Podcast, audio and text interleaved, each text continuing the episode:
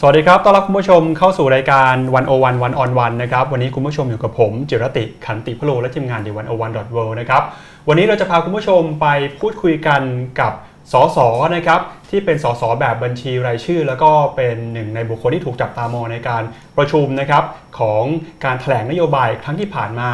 ซึ่งก็เป็นคนที่ออกมาพูดนะครับวิพากษ์วิจารณ์นโยบายเศรษฐกิจแล้วก็รวมไปถึงวิจารณ์ชี้ปัญหาเศรษฐกิจด้วย มีหลายคนชมนะครับบอกว่าเป็นการอภิปรายที่สร้างสรรค์พูดเรื่องยากให้เป็นเรื่องง่าย แล้วก็มีหลายประเด็น มีหลายข้อมูลที่น่าสนใจที่วันนี้เราจะมาพูดคุยกันต่อนะครับ วันนี้คุณสิริกัญญาตันสกุลนะครับสสบัญชีรายชื่อ แบบเอ่อบัญชีรายชื่อนะครับรวมไปถึงเป็นผู้อำนวยการนโยบายจากพรรคอนาคตใหม่อยู่ในรายการกับเราแล้วสวัสดีครับ สวัสดีค่ะ สวัสดีค่ะ ขอบคุณที่ เป็นเกียรติให้มาร่วมในรายการของเราในวันนี้นะครับ ขออนุญาตเรียกคุณใหม่นะครับค่ะคเป็รันบเกียรติเช่นกันค่ะ อดีตเนี่ยคุณหมายก่อนที่จะมาเป็นนักการเมืองเคยเป็นนักวิจัย นักวิชาการที่ทำงานติดตามเรื่องนโยบายสาธารณะ เรื่องเศรษฐกิจมาก่อน ก่อนที่จะมาเป็นสสในวันนี้นะครับค่ะอยากจะให้คุณหมายช่วยแนะนำตัวให้กับคุณผู้ชม หรือว่าเอ่อพูดถึงการทำงานก่อนที่จะมาเป็นสสพักอนาคตใหม่นะครับ ค่ะ ก็เอ่อจริงๆแล้วก็ทำอยู่ในแวดวงนักวิชาการนักวิจัยอะไรอย่างเงี้ยมามาสักระยะหนึ่งอะนะคะครับก็ถ้าเกิดเป็นเอ่อสถาบันที่ที่คนอาจจะคุ้นชื่อกันหน่อย ก็เคยอยู่ที่สถาบันวิจัยเพื่อการพัฒนาประเทศไทย หรือว่า TDRI มาก่อน ในช่วงสั้นๆนะคะก่อนที่จะย้ายมาอยู่ที่สถาบันอนาคตไทยศึกษาค่ะ แล้วก็ทำเป็นนักวิจัยอยู่ที่นั่น แล้วก็เอ่อจบ ตำแหน่งสุดท้ายที่ตำแหน่งผู้จัดการฝ่ายวิจัยนะคะของครัสบถาบันอนาคตไทยศึกษา จากนั้นก็เอ่อไปอยู่เป็นเอ่อบริษัทเอกชนสักพักหนึ่งนะคะทำเป็นบริษัทที่ปรึกษา ก่อนที่จะได้รับการทาบทามจากพรรคอนาคตใหม่ ให้มาเป็นผู้อำนวยการฝ่ายวิจัยอะค่ะครับทีนี้ครับพอเรามาอยู่ในวงการการเมืองนะฮะก็มีหน้าที่ในการทำงานอย่างเป็นฝ่ายค้านก็ต้องตรวจสอบเรื่องของ การใช้นโยบายรัฐบาลการทำงานของรัฐบาล โดยเฉพาะยิ่งคุณหมายเนี่ยเป็นคนที่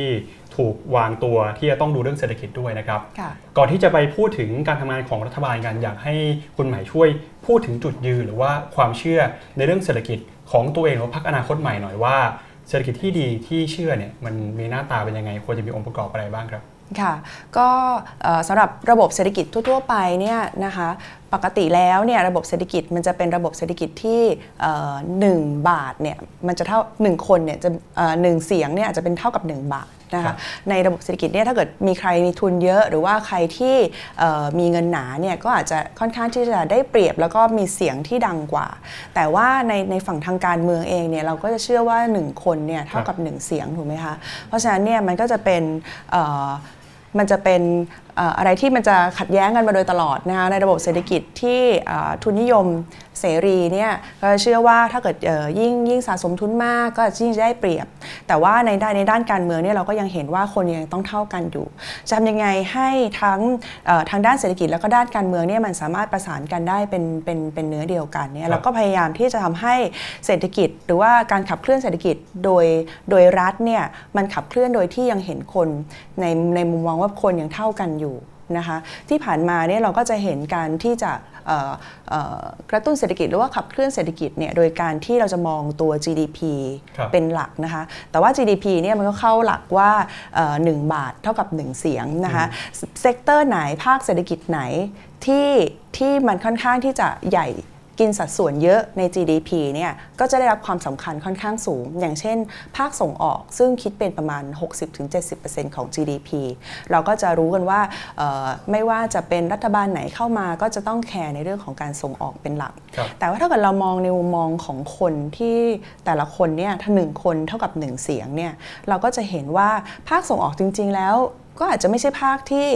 ที่สำคัญในมุมมองครับของประชาชน เพราะว่าอะไรเพราะว่าบริษัท ที่อยู่ในภาคส่งออกเนี่ยจริง ๆ แล้วมันค่อนข้างจะกระจุกตัวมากอืม50 บริษัทแรกเนี่ยกินส่วนแบ่งในตลาดการส่งออกไปแล้วประมาณ 40%มันกระจุกตัวอยู่แค่คนอยู่แค่หยิบมือเดียวเท่านั้นเองนะคะถามว่ามีการจ้างงานไหมก็มีนะคะภาคส่งออกหลักๆ 3 อันอย่างเช่น ปิโตรเคมีนะคะภาคเอ่อยานยนต์และชิ้นส่วนนะคะรวมถึงอิเล็กทรอนิกส์เนี่ยครับสามอันนี้รวมกันเนี่ยจ้างงานในในตลาดแรงงานประมาณเพียงแค่ 15%เท่านั้นเอง นะคะแต่ว่าถ้าเกิดเราจะมองว่ามองภาคเศรษฐกิจที่มองเห็นตัวคนมากกว่านี้มันคืออะไร ก็ก็ต้องบอกว่าภาคเกษตรยังไงก็ต้องเป็นภาคที่ต้องได้รับความสำคัญมากกว่า เพราะว่าเเรามองในฐานะที่หนึ่งคนหนึ่งเสียงเนี่ยจะเห็นว่าในภาคเกษตรเนี่ยมีคนอยู่ จำนวนมากตอนนี้ประมาณ 1 ใน 3 ของกำลังแรงงานเนี่ยอยู่ในภาคเกษตรนี้แล้วทุกๆคนรู้กันอยู่แล้วนะคะ อีกภาคหนึ่งที่ต้องให้ความสำคัญเช่นเดียวกัน แล้วก็จริงๆแล้วก็มีความสำคัญในระบบเศรษฐกิจเช่นเดียวกันก็คือภาคท่องเที่ยวครับนะคะภาคท่องเที่ยวนี่เกี่ยวพันกับประมาณ 3 ภาคเศรษฐกิจ อย่างเช่นเอ่อการค้าปลีกนะคะถ้าเอ่อเป็นเอ่อโรงแรมและพัตตาคารนะคะรวมถึงการขนส่งเนี่ยทั้ง 3 ภาคเนี้ยมีคนอยู่ในเอ่อมีคนอยู่ในนั้นเนี่ย ราวประมาณ 25%ของกำลังแรงงานนะคะครับถ้าเกิดภาคเกษตรรวมกับภาคท่องเที่ยวเนี่ยรวมกัน 50 กว่าเปอร์เซ็นต์ละ เพราะฉะนั้นมันก็จะทำให้น้ำหนักในการมองว่าระบบเศรษฐกิจที่ดีเนี่ยมันควรจะต้องดูที่ใครเนี่ยมันมองภาพต่างออกไปครับสมมุติว่าเราดูแต่ว่า GDP นะคะหนึ่งบาทเท่ากับ 1 เสียงเนี่ยอืมเราก็อาจจะต้องมุ่งเน้นในด้านของการส่งออกการลงทุนครับแต่ถ้าเกิดเรามองในมุมของคนต้องเท่ากันเนี่ยหนึ่งหนึ่งคนเท่ากับ 1 เสียงเนี่ยเราก็อาจจะต้องเออ ให้ความสำคัญให้น้ำหนักกับ sector ที่คนอยู่เยอะอย่างภาคเกษตรหรือภาคท่องเที่ยวเป็นต้น อันนี้คือเป็นวิธีการออมองง่าย ๆ ว่าจะทำยังไงให้เเห็นเห็นเศรษฐกิจ มองเศรษฐกิจแล้วมองเห็นคนมองเห็นหน้าคนมากขึ้นนะคะไม่ใช่ว่าเป็นการกระตุ้นเพียงแค่ว่าจะให้เอ่อเค้กเนี่ยมันใหญ่ขึ้นก็คือ GDP โตขึ้น แล้วก็คิดอยู่ในใจว่าทุกๆ ครั้งที่ GDP โตขึ้นเนี่ยส่วนแบ่งเค้กเนี่ยมันจะตกมันจะใหญ่ขึ้นด้วยเช่นเดียวกันครับนะคะแต่ถ้าเกิดเรามองอีกแบบนึงว่า 1 คนเอ่อเท่ากับ 1 เสียงหรือว่าเราให้ความสำคัญกับทุกคนเท่า ๆกันเนี่ยเราก็ต้องมุ่งเน้นไปว่า sector ไหนภาคเศรษฐกิจไหนที่คน อยู่เยอะ เราก็ควรจะต้องให้ความสำคัญ แล้วก็มุ่งเน้นกระตุ้นไปให้รายได้ของคนในส่วนนั้นเนี่ยเพิ่มขึ้นครับอะก็คุณใหม่ก็บอกว่าเศรษฐกิจที่ดีเนี่ยคือเศรษฐกิจที่มีความเท่าเทียมแล้วก็เป็นธรรมนะครับค่ะปกติแล้วคนที่เชื่อเรื่องของความเท่าเทียมทางเศรษฐกิจความเป็นธรรมทางเศรษฐกิจเนี่ยเขามีตัวชี้วัดเรื่องการเติบโตด้วยไหมครับก็ต้องบอกมันจริงๆมันก็หลากหลายนะคะ ที่ผ่านมาเนี่ยเราอาจจะมุ่งเน้นไปที่ GDP เพราะว่ามันก็เป็นหลักมาตรฐานสากลที่ทุกประเทศเขาก็ใช้กัน แต่ก็ต้องบอกว่าประเทศที่ มีความเหลื่อมล้ำไม่ได้สูงเนี่ยใช้ GDP มันก็คงพอได้นะคะเพราะว่าพอรายได้อย่างรายได้รวมอย่าง GDP มันเพิ่มขึ้น มันก็อาจจะสะท้อนว่าคนส่วนใหญ่ในประเทศนั้นเนี่ยรายได้เพิ่มเพิ่มขึ้นมากด้วยครับแต่เมื่อไหร่ที่ประเทศไหนที่มันมีความเหลื่อมล้ำที่ค่อนข้างสูง เวลาที่รายได้โดยรวมหรือว่า GDP เพิ่มขึ้นเนี่ยมันไม่ได้หมายความว่ารายได้ของทุกคนจะได้จะเพิ่มขึ้นนะคะเงินในกระเป๋าของคนก็อาจจะไม่ได้เพิ่มขึ้น มันก็อาจจะต้องเปลี่ยนตัวชี้วัด แต่ว่าที่ผ่านมาเราไม่ค่อยเห็นว่ารัฐบาลไหนเนี่ยจะให้ความสำคัญกับเรื่องนี้ ทุกๆ ครั้งที่มีการแถลงเอ่อผลการเจริญเติบโตทางเศรษฐกิจเอ่อแถลงเรื่องการประมาณการเศรษฐกิจเนี่ยมันก็มีตัวเลขอยู่ไม่แค่ไม่กี่ตัวที่เขาพูดถึงว่า GDP โตขึ้นเท่าไหร่ส่งออกเป็นยังไงนะคะหรือว่าเม็ดเงินลงทุนมามากเท่าไหร่นะคะแต่ว่าในขณะเดียวกันเนี่ยเราแทบไม่คุ้นเลยว่าเขาพูดตอนไหนว่ารายได้เกษตรกรเพิ่มขึ้นหรือลดลง รายได้ของค่าแรงของคนที่อยู่ใน ภาคเศรษฐกิจต่างๆ เพิ่มขึ้นหรือลดหรือว่าลดลงนะคะค่าครองชีพก็อาจจะมีคนพูดถึงบ้างว่าเงินเฟ้อเพิ่มขึ้นลดลงยังไง แต่ว่าเอ่อไม่มีการพูดถึงว่าเอ่อค่าเดินทางซึ่งกระทบกับคนจำนวนมากเนี่ยมันเพิ่มขึ้นหรือว่ามันลดลง หรือว่าค่าอาหาร โดยเฉพาะอย่างยิ่งถ้าเกิดเราเป็นเอ่อเป็นแรงงานที่อยู่ในตัวอยู่ในเมืองเนี่ยนะคะอาหารสด หรือว่าอาหารที่เราเป็นอาหารปรุงสำเร็จอะไรเงี้ยก็จะเป็นสิ่งสำคัญที่เราจะต้องกินต้องต้องกินอยู่ทุกๆวันเนี่ยต้องครับต้องซื้อเออข้าวถุงข้าวแกงเอ่อข้าวถุงแกงถุงมากิน อาหารราคาอาหารพวกเนี้ยได้มีการพูดถึงหรือเปล่าว่ามันเพิ่มขึ้นหรือลดลงเอ่อในช่วงเมื่อเทียบกับช่วงก่อนหน้านี้นะคะมันก็ต้องมีมันก็ต้องปรับเอ่อวิธีคิดแล้วก็ปรับ ตัวเลขที่จะมาใช้ตัวในการชี้วัดด้วยว่าอะไรที่มันจะสะท้อนว่าเงินในกระเป๋าของคนส่วนใหญ่ มันเพิ่มขึ้นหรือว่าลดลงอะค่ะครับก็คุยกันมาถึงตรงนี้นะครับ ผมว่าคุณผู้ชมเนี่ยก็น่าจะพอเข้าใจถึงแว่นตาที่ทางคุณหมายเนี่ยใช้ในการมองหรือว่าเศรษฐกิจในอุดมคตินะครับว่าควรจะมีหน้าตาเป็นยังไง ทีนี้ประเด็นสำคัญที่เราอยากจะคุยกันในวันนี้เนี่ยก็คืออยากจะให้มองถึงเรื่องของนโยบายเศรษฐกิจของรัฐบาลใหม่ ที่กำลังทำงานกันอยู่ตอนนี้เนี่ยนะครับแต่ก่อนที่จะไปคุยกันเรื่องนโยบายในอนาคต อยากจะชวนย้อนกลับไปดูการทำงานของรัฐบาลในเรื่องเศรษฐกิจเมื่อ 5 ปีที่แล้วหน่อยนะครับเพราะว่าหลายคนก็อาจจะเห็นว่าคนที่ทำเรื่องเศรษฐกิจในรัฐบาลปัจจุบันเนี่ยก็อาจจะเป็นคนเดิมๆ คนกลุ่มเดิมๆ ที่เคยดูแลเศรษฐกิจของไทย ตั้งแต่ 5 ปีที่ผ่านมา ถ้าปีนี้ก็นับเป็นปีที่ 6 แล้วนะฮะ ถ้าหากว่าคนแบบเดิม คนกลุ่มเดิม มาทำเรื่องของเศรษฐกิจ อันนี้ก็อาจจะมีโอกาสที่ปัญหาเศรษฐกิจหรือว่ามุมมองการใช้นโยบายเศรษฐกิจแบบเดิม อาจจะกลับมาอีกครั้ง เพื่อที่จะให้เราเตรียมตัวรับมือกับเศรษฐกิจที่จะเติบโตต่อไปข้างหน้านะชวนมองย้อนกลับไปหน่อยว่ามีอะไรที่ต้องเป็นบทเรียนบ้างครับ ค่ะ ถ้าเกิดจะฉายภาพเอ่อย้อนหลังกลับไปให้ดูนะคะว่า 5 ปีที่ผ่านมานี่เกิดอะไรขึ้นน่ะนะคะ ก็ขอเล่าเป็นแบบนี้แล้วกันนะคะ จะได้สอดคล้องไปกับสิ่งที่เล่าไปเมื่อสักครู่นี้นะคะ ก็ถ้าเกิดเราดูตามแบบฉบับที่รัฐบาลที่ผ่านมาเนี่ยเน้นนะคะ ไม่ว่าจะเป็นเรื่องของการเอ่อดิฉัน สรุปง่ายๆว่าเป็นเรื่องเป็น 3 เรื่องนะคะว่าเขาก็จะเน้นในเรื่องของการดึงดูดนักลงทุน กระตุ้น GDP แล้วก็ deregulation deregulation ก็คือการเอ่อแก้ไขกฎระเบียบต่างๆ เพื่ออำนวยความสะดวกให้กับภาคธุรกิจ ซึ่งดิฉันยังไม่ได้บอกว่าอันไหนเป็นเรื่องที่ไม่ดีนะดึงครับ deregulation เองดิฉันเองก็เห็นด้วยในในในหลาย ๆ เรื่องด้วยกันนะคะ แต่ว่าผลของมันจะเป็นยังไงบ้างนะคะ เราก็พบว่าที่ผ่านมานะคะ จากปี 57 ถึงปี 61 เนี่ยไอ้ GDP ที่เขากระตุ้นกระตุ้นนะคะ เราก็พบว่าเขาก็กระตุ้นได้ดีทีเดียวนะคะ ที่ผ่านมา 5 ปีที่ผ่านมาก็เพิ่มขึ้น 15%ด้วยกันนะคะ GDP เฉพาะตัว GDP นะคะ แต่ถ้าเกิดเราไปดูว่าแล้วเงินในกระเป๋าของแรงงานนะคะ ซึ่งดูมาจากค่าจ้างเฉลี่ยหรือว่าเงินเดือนเฉลี่ยของคนที่เป็นกำลังแรงงานที่ได้เงินเดือนเนี่ยเป็นยังไง ก็พบว่าตัว ค่าจ้างของคนเนี่ยเพิ่มขึ้นเพียงแค่5%เท่านั้นเอง ซึ่งอันนี้เนี่ยได้ได้เอ่อได้ได้หักผลของเงินเฟ้อไปเรียบร้อยแล้วนะคะโตขึ้น5%หมายความว่ายังไงหมายความว่าโตขึ้นเพียงแค่ปีละ1%เท่านั้นเองนะคะเท่ากับว่าเอ่อความก้าวหน้าในอาชีพการงานอาจจะเอ่อ ค่อนข้างน้อยครับค่าเฉลี่ยมันถึงได้ออกมาเพียงแค่ 1%เท่านั้นเอง ที่แย่ไปกว่านั้นก็คือเกษตรกร เราทราบดีว่าเอ่อรัฐบาลเองก็เผชิญกับความผันผวนทั้งสภาพอากาศ ทั้งเศรษฐกิจโลกที่ส่งผลกับราคาสินค้าเกษตรไหนจะภัยแล้งต่างๆนะคะ แต่ว่าเราก็พิสูจน์ให้เห็นแล้วว่าเอ่อตัวนโยบายเนี่ยมันก็ส่งผลกระทบจริง ๆ กับตัวเงินในกระเป๋าของเกษตรกรนะคะ 5 ปีที่ผ่านมารายได้เกษตรกรเนี่ยลดลงอืม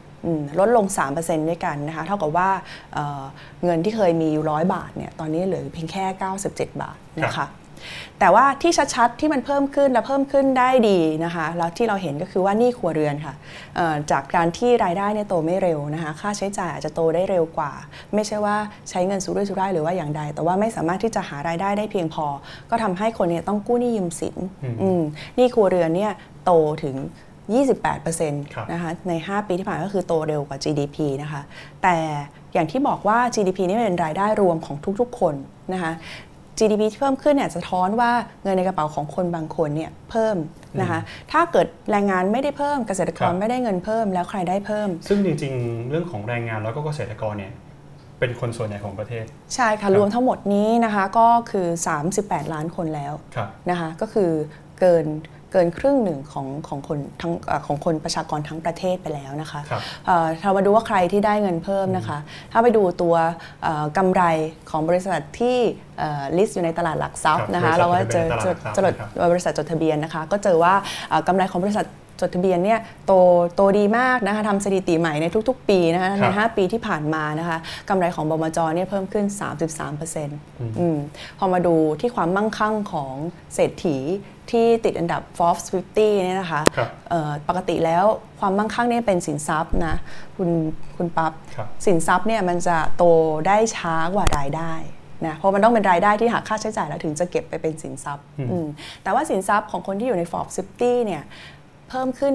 64%ครับในขณะที่ GDP เนี่ยโตแค่ 15%เท่านั้นเอง บางทีมันก็เอ่อภาพง่ายๆ แบบนี้มันก็ช่วยสะท้อนว่าอ่าในความเป็นจริงแล้วเนี่ยเอ่อการ ที่เค้กใหญ่ขึ้น มันไม่ได้หมายความว่าส่วนแบ่งของเค้กของทุกคนจะต้องใหญ่ขึ้นเสมอไปเอ่อภาพนี้ก็จะเป็นสะความสะเอ่อสะท้อนว่าการที่เราเน้นดึงดูดนักลงทุน เราเน้นที่จะกระตุ้น GDP เราบอกว่าจะทำให้ธุรกิจเนี่ยเติบโตได้ง่ายขึ้นดีขึ้นเนี่ยอืมจริงๆแล้วเนี่ยผลประโยชน์เนี่ยมันไปตกอยู่ที่ใครอืมครับค่ะ เพราะอะไรครับทำให้การเติบโตหรือว่าความมั่งคั่งทางเศรษฐกิจที่เพิ่มขึ้นเนี่ยสุดท้ายแล้วไม่สามารถกระจายไปที่ คนที่เป็นแรงงานหรือว่าเป็นเกษตรกร ซึ่งเป็นคนส่วนใหญ่ของประเทศ อย่างภาพที่โชว์เมื่อสักครู่นี้ก็บอกว่าอย่างฟอร์สเนี่ยก็เป็นมหาเศรษฐีของประเทศ ก็เป็นคนที่รวยที่จัดอันดับสูงสุดของประเทศด้วยนะฮะค่ะมันเป็นเพราะอะไรเรื่องของความมั่งคั่งเลยไม่ได้กระจายไปคนพวกนี้ครับค่ะ ก็จริงๆ มันก็ต้องแบ่งเป็นเอ่อปัญหาที่มันสะสมข้างค้างมาในประเทศไทยมาอย่างยาวนานนะคะในเรื่องของความเหลื่อมล้ำและยังไม่ได้มีการถูกแก้ไข ไม่ได้มีการเอ่อปฏิรูป เรื่องใด ๆ ที่มันจะช่วยลดความเหลื่อมล้ำไปได้ ไม่มีการแก้ไขปัญหาในระดับโครงสร้างครับเราทราบกันดีว่าความเหลื่อมล้ำมีอยู่แล้วนะคะ แล้วในระบบทุนนิยมเสรีทั่ว ๆ ไปนะคะเอ่อถ้าเกิด 1 บาทเท่ากับหนึ่งเสียงเนี่ยมือใครยาวก็จะยิ่งสาวได้สาวเอาถูกไหมคะเพราะฉะนั้นเนี่ยมันจะต้องมีการเข้าไปแทรกแซงบางอย่างของของทางฝั่งรัฐบาลเพื่อทำให้ความเหลื่อมล้ำเนี่ยมันลดลงนะคะเรื่องง่าย ๆ อย่างเช่นเอ่อจะต้องมีการปฏิรูปภาษีเพื่อความเป็นธรรมนะคะอ่าก็ต้องบอกว่าก็ต้องให้เครดิต เพราะว่าเอ่อในรัฐบาลที่ผ่านมาเนี่ยก็มีได้มีการออกภาษีเอ่อตัวใหม่ ๆนะคะที่เป็นการเก็บภาษีภาษีที่ดินใช่ครับซึ่งเป็นการเก็บภาษีในฐานทรัพย์สินนะซึ่งจริง ๆ แล้วเนี่ยตัวพวกนี้เนี่ยมันน่าจะเป็นตัวที่เชื่อคนเชื่อว่าจะช่วยลดความเหลื่อมล้ำได้ แต่ว่าในความเป็นจริงแล้วเราก็เจอปัญหาอีกนะคะภาษีมรดกเนี่ยซึ่งเอ่อ รัฐบาลก็เก่งมากเลยสามารถเร่งรัดออกมาได้ในช่วงปีแรกที่ที่เป็นรัฐบาลนะคะผ่านโดยสนชออกมานะคะแต่ว่าด้วยความที่เอ่อเรทมันยังต่ำเกินไป หรือว่ามันสามารถจะหลีกเลี่ยงได้ด้วยวิธีการเขียนของกฎหมายอะไรก็ตามเนี่ยทำให้ 3 ปีที่ถูกถูกออกเอ่อบังคับใช้มาเนี่ยเก็บไปได้เพียงแค่ไม่ถึง 300 ล้านบาทครับอืมจากทั้งประเทศนะจากฮะทั้งประเทศนะครัคะบซึ่งเอ่อก็ก็ เราก็มีความกังวลใจว่าจริง ๆ แล้วเนี่ยมันจะคุ้มกับค่าใช้จ่ายที่มันจะต้องไปตามเก็บไปตามลงบัญชี ไปตามเช็คอะไรอย่างเงี้ยหรือเปล่านะคะเอ่อก็ก็ยังจะต้องมีการปรับปรุงให้ภาษีมรดกเนี่ยสามารถทำหน้าที่ของมันในการช่วยลดความเหลื่อมล้ำให้กับประชาชนในประเทศไทยต่อไปครับเอ่ออีกตัวหนึ่งที่ก็เพิ่งมีการออกมานะคะก็คือภาษีที่ดินและสิ่งปลูกสร้างอืมก็เพิ่งออกมาเมื่อเมื่อปีเอ่อปี6 2 ที่ผ่านมานี่เอง หลังจากครับที่พิจารณากฎหมายและฉบับนี้กันอยู่ถึง 4 ปีเต็มๆด้วยกันนะคะ แต่ว่าเอ่อก็ต้องบอกว่าเอ่ออัตราภาษีสุดท้ายที่มีการประกาศใช้ออกมาเนี่ยครับมันก็ยังต่ำอยู่มากเอ่อคุณปั๊บลองคิดดูว่า ถ้าเกิดคุณปั๊บมีพะมีบ้านหลังแรกราคา 50 ล้านบาทนะคะ50 ล้านบาทนิดๆนะคะก็จะก็จะถึงเกณฑ์ที่จะต้องจ่าย ถ้าเกิดราคาต่ำกว่า 50 ล้านบาทนี่ไม่ต้องจ่ายนะครับอืมถ้าเกิดละ50 ล้านบาทนิดๆนะคะห้า50ล้านบาทกับ 500 บาทเนี่ยเสียภาษีเพียงแค่ 20,000 นิดๆเท่านั้นเองอืมก็คือเทียบกับราคาบ้านแล้วมันเล็กน้อยมากนะคะเอ่ออันนั้นก็คือเรื่องที่หนึ่งก็คืออัตราเนี้มันต่ำมากครับนะคะภาษีที่ดินที่จะช่วยมาตอบโจทย์ว่าจะช่วยเพิ่มรายได้ให้กับท้องถิ่นเนี่ย ก็ปรากฏว่าที่สุดแล้วก็อาจจะไม่ได้เพิ่มอืมก็น่าจะได้ประมาณเท่าเดิมนะคะไม่ได้ทำให้เอ่อองค์การปกครองส่วนท้องถิ่นที่จะเปลี่ยนการเก็บจากภาษีโรงเรือน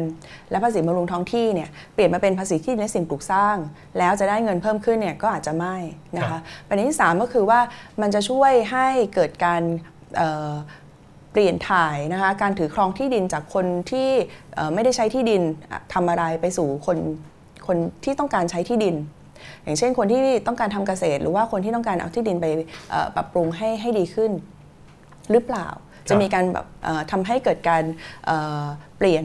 เอ่อเปลี่ยนวิธีการถือครองอะไรอย่างเงี้ยหรือเปล่า แล้วก็คิดว่าน่าจะไม่ เพราะว่าลำพังภาษีที่ดินอย่างเดียวเนี่ยอาจจะไม่ได้ช่วยเรื่องนั้น นะคะการกระจายการถือครองเนี่ยอาจจะต้องใช้กลไกอื่น ๆออกมา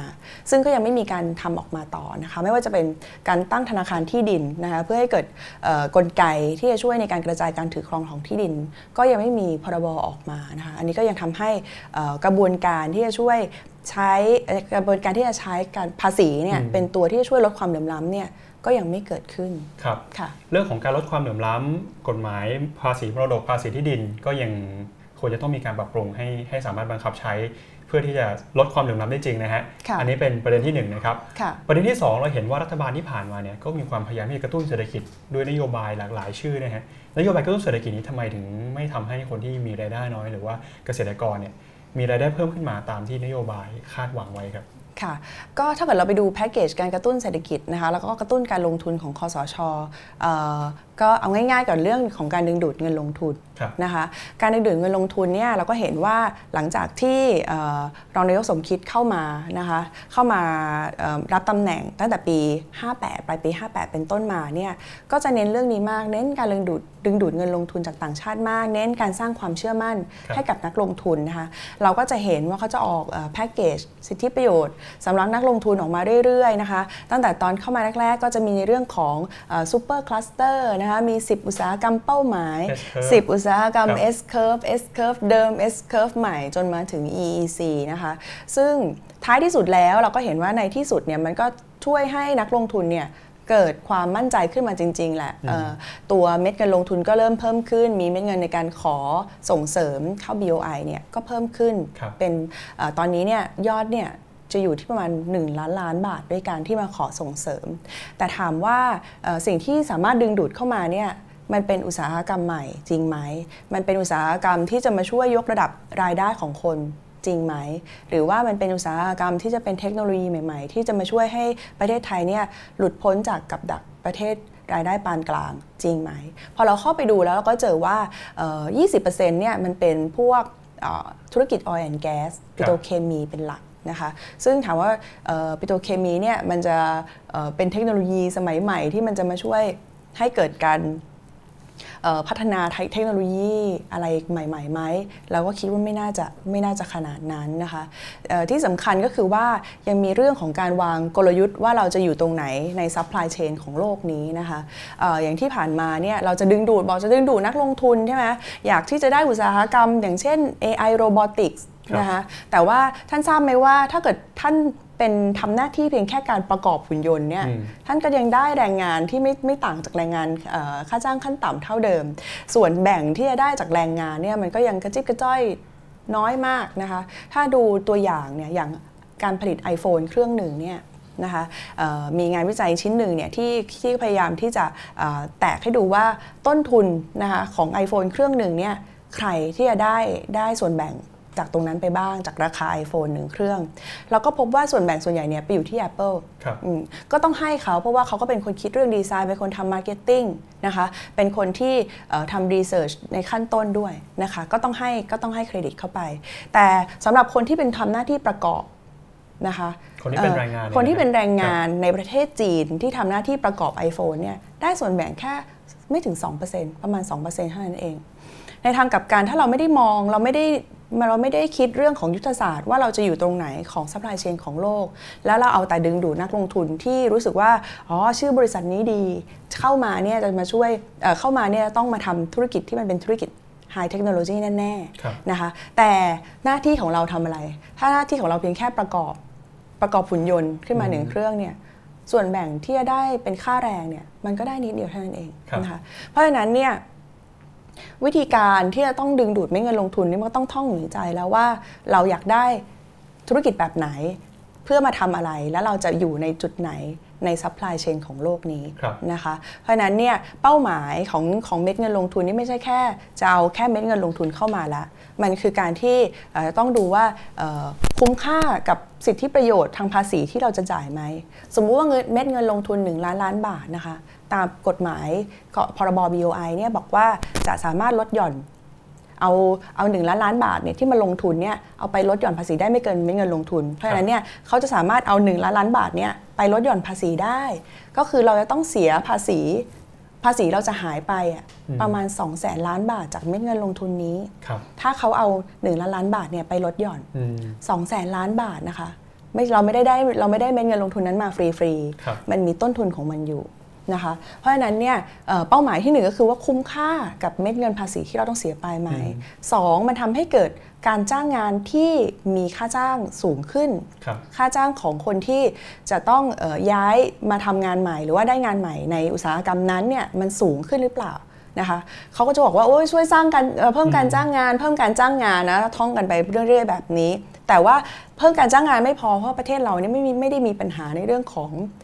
การว่างงานที่สูงนะการว่างงานในประเทศไทยเนี่ยต่ำมากนะคะอยู่ที่ประมาณ1%โอเคเรื่องนิยามก็เป็นอีกเรื่องหนึ่งเราจะต้องไปพิจารณา แต่ว่าเราไม่ได้มีปัญหาเรื่องการว่างงาน ปัญหาก็คือว่าค่าจ้างต่างหากที่เราไม่สามารถที่จะเพิ่มขึ้นได้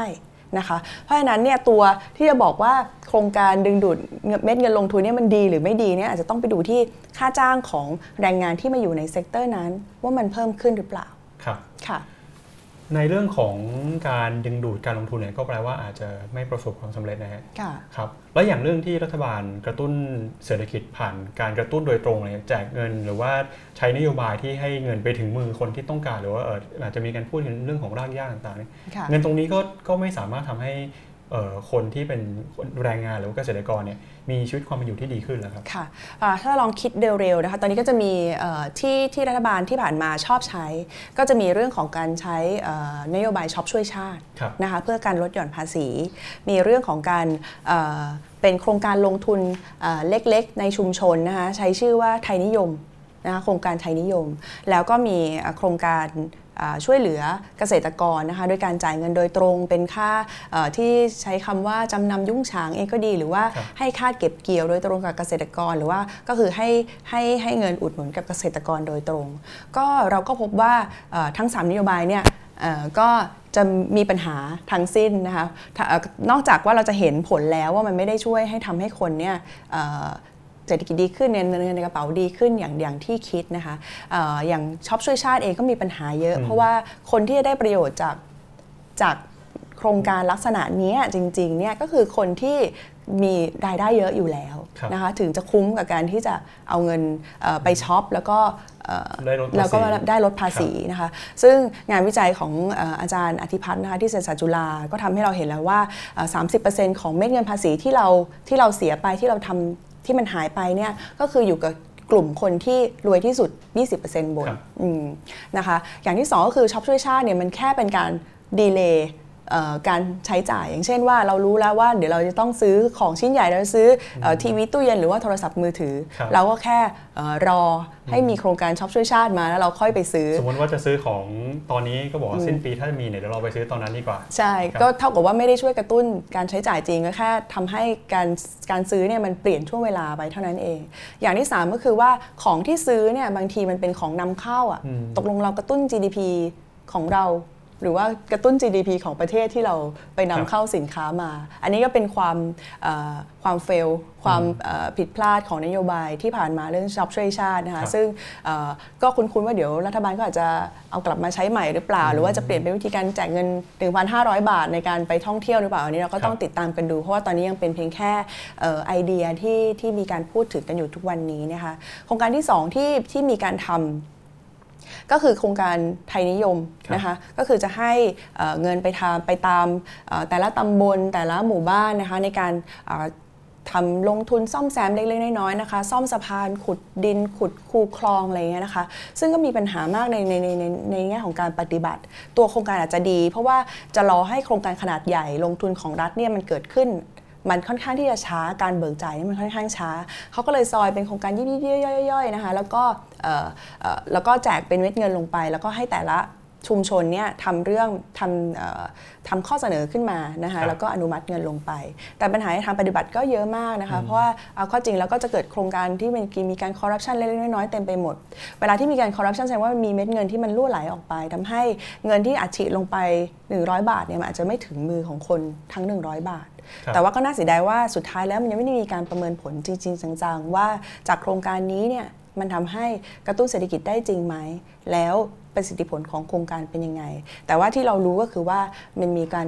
คอร์รัปชันแล้วก็มีการล่วไหลของเงินออกจากระบบค่อนข้างมากแล้วอย่างโครงการที่อาชีพโดยตรงอย่างพวกสวัสดิการประชารัฐแบบนี้แหละโครงการประชารัฐเนี่ยเราก็ไม่อยากใช้คำว่ามันเป็น โครงการอัดฉีดเนาะและที่ผ่านมาก็คือว่า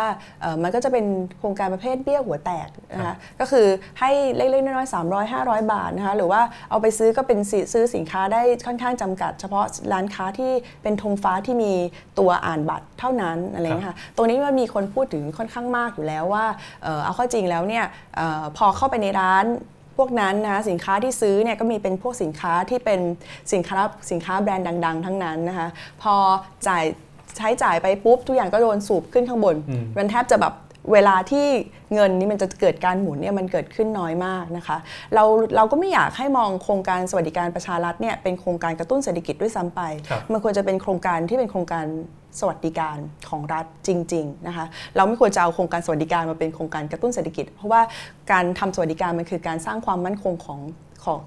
ความมั่นคงทางเศรษฐกิจของประชาชนในระยะยาว ให้เขารู้แล้วเขาสามารถเตรียมตัววางแผนการเงินของตัวเองล่วงหน้าได้ แต่การกระตุ้นเศรษฐกิจนี้ไม่ต้องอาศัยการอาศัยการอัดฉีดแล้วก็เป็นช็อคเข้าไปในระบบเศรษฐกิจใช่ไหมเหมือนว่าคนมีเงินที่ที่เราจะมีแค่ครั้งเดียวเราจะต้องใช้จ่ายให้หมดเนี้ยเพราะนั้นเราอยากให้มัน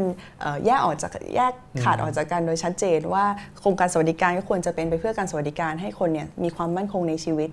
โคดส่วนโครงการกระตุ้นเนี่ยก็คือเป็นเพื่อการกระตุ้นแล้วเรารู้ว่ามันเกิดขึ้นในระยะสั้น แล้วเกิดขึ้นครั้งเดียวแล้วจะไม่เกิดขึ้นอีก ก็เลยอยากให้แบ่ง 2 เรื่องนี้ออกไปนะคะส่วนส่วนโครงการในด้านการเกษตรนะคะก็มีอีกหลายโครงการที่จะเป็นการช่วยเหลือเกษตรกรโดยตรง มีการจำนำยุ้งฉางนะคะมีการให้ค่าเก็บเกี่ยวต่างๆเนี่ยเราก็พบว่าจริงๆแล้วค่อนข้างที่ผ่านมาค่อนข้างโอเคพอไปดูเม็ดเงินแล้วเนี่ยก็พบว่าใช้ไปไม่ค่อยก็ไม่ได้ก็ไม่ได้มากนัก นะคะในช่วงสักประมาณช่วงช่วงก่อนปีก่อนปี 61เนี่ยก็ใช้ไปประมาณปีละไม่เกิน 50,000 ล้านบาท ก็ให้ค่อนข้างที่จะคอนเซอร์เวทีฟมากในการในการที่จะอุดหนุนราคาสินค้าเกษตรนะคะซึ่งก็อาจจะมีข้อดีในด้านในด้านการคลัง แต่ว่าในทางเดียวกันเนี่ยเราก็พบว่าพอปี 61 ปุ๊บเนี่ยค่าใช้จ่ายในการที่จะทำของพวกนี้เพิ่มขึ้นสูงมากนะคะจากเดิมปีละ 50,000 ล้านเนี่ย พุ่งขึ้นเป็น 1 6 0 0 0 0 ล้านบาท ซึ่งเราก็ทำให้เกิดความเครือบแคลงสงสัยว่าเหตุไฉนมาตรการการกระตุ้นราคาสินค้าเกษตรหรือว่าช่วยเหลือเกษตรกรเนี่ยถึงได้มาสูงขึ้นในช่วงก่อนเลือกตั้งอย่างเห็นได้ชัด มันก็เป็นเป็นเป็นที่มาของ ข้อกังวลใจอย่างว่าที่ผ่านมาทำไมถึงช่วยอย่างจำกัดจำเขีย แล้วพอจะมีถึงฤดูการเลือกตั้งเนี่ยถึงได้มีความเอื้อเฟื้อเจเนอเรสขึ้นมาในทันทีนะคะก็แต่ว่าแล้วก็ถ้าผลประโยชน์ตกกับประชาชนเราก็เราก็คงจะต้องเห็นด้วยกับตรงนี้ แต่ว่าแล้วก็อดคิดไม่ได้ว่ามันเป็นการหวังผลทางการเมือง แต่ถ้าจะดูภาพจากตัวเลขที่โชว์ไปในตอนแรกก็คือต้องบอกว่า 5 ปีที่ผ่านมาเนี่ย ความมั่งคั่งที่เกิดขึ้นกับเศรษฐกิจไทย มีการกระจายไปสู่คนที่มีรายได้น้อย สู่แรงงานหรือคนที่เป็นเกษตรกรเนี่ยถ้าคิดสัดส่วนเนี่ยก็ต้องบอกว่ามีน้อยกว่าคนที่เป็นกลุ่มทุนใหญ่นะครับผมถามแบบซื่อๆแบบนี้ได้ไหมฮะว่าถ้าหากว่าทุนใหญ่เนี่ยเขามีรายได้เพิ่มขึ้นมีกำไรมากขึ้นเขาเติบโตขึ้น เราก็ไปคาดหวังว่าคนเหล่านี้เนี่ยจะมากระจายความมั่งคั่ง จะจ้างงานเพิ่มขึ้นจะขึ้นค่าแรง ทุนใหญ่ที่เติบโตขึ้นมามันไม่ใช่เรื่องดีหรอครับ มันฟังดูคล้ายๆกับโครงการประชารัฐต่าง ๆ ที่ผ่านมานะที่คุณปั๊บบอกก็คือว่าเออเขารวยแล้วนะคะจากนั้นเนี่ยเขาควรจะต้องแบบว่ากับกับ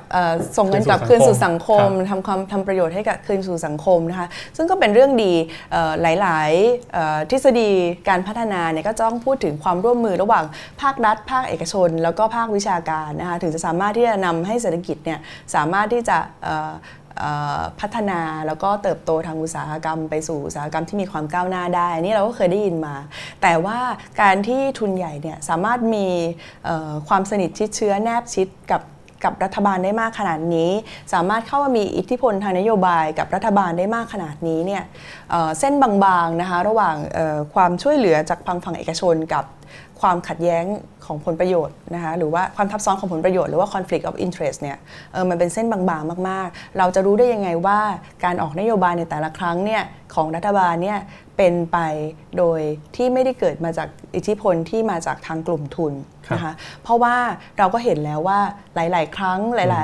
ย ๆ หลาย ๆ นโยบายเนี่ยมันมีการที่จะเข้าไปเอื้อให้กับกลุ่มทุนบางกลุ่มที่มีความสนิทแนบนิดแนบชิดกับ รัฐบาลอย่างเห็นได้ชัด ไม่ว่าจะเป็นเรื่องของการประมูลดิวตี้ฟรีที่ผ่านมานะคะซึ่งทุกคนก็มีข้อสงสัยเกี่ยวกับเงื่อนไขการประมูลนะคะกระบวนการก่อนหน้านั้นที่มีการ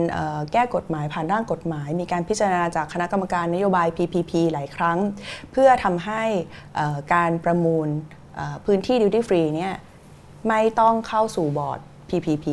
นะคะแล้วเงื่อนไขการประมูลเองก็มีความแปลกนะคะแล้วก็มีข้อทักท้วงจากภาคประชาชนภาคประชาสังคมเนี่ยทักท้วงกันมาตลอดตลอด แต่ว่าก็ไม่ได้มีการแก้ไขตัวเงื่อนไขการประมูล ยังมีการเงื่อนไขที่มีลักษณะที่ค่อนข้างที่จะเอื้อให้รายเดิมเนี่ยได้สัมปทานต่อนะคะว่าจะเป็นการยืดหนี้ให้กับกลุ่มทุนโทรคมนาคมนะคะ 4G ค่าประมูล 4G ที่ตอนนี้ก็ยื่นนี่ได้ผ่อน 0% 10 ปีนะคะ ซึ่งก็เป็นโปรโมชั่นที่ที่ค่อนข้างที่ดีมากทีเดียวทีเดียวนะคะน่าจะเป็นการเรื่องของทีวีดิจิตอลนะคะ ซึ่งขาดทุนได้มีมีเงินคืนนะคะ ซึ่งตรงนี้เราทำให้เราอดคิดไม่ได้ว่าการที่เราปล่อยนะคะให้กลุ่มทุน ขนาดใหญ่ในประเทศ เข้ามาช่วยเหลือรัฐบาลในการดำเนินกิจการที่ควรจะเป็นของรัฐนะคะเข้ามามีความสัมพันธ์ใกล้ชิดนะคะมีอิทธิพลในการกำหนดนโยบายเนี่ยสุดท้ายแล้วเนี่ยมันเป็นไปเพื่อการเอื้อประโยชน์ให้กับกลุ่มทุนขนาดใหญ่หรือเปล่าค่ะอันนี้ก็เป็นเรื่องที่เกิดขึ้นตลอด 5 ปีที่ผ่านมานะครับเราก็ต้องบอกว่าตอนนี้เนี่ยเข้าสู่ปีใหม่รัฐบาลใหม่นะฮะ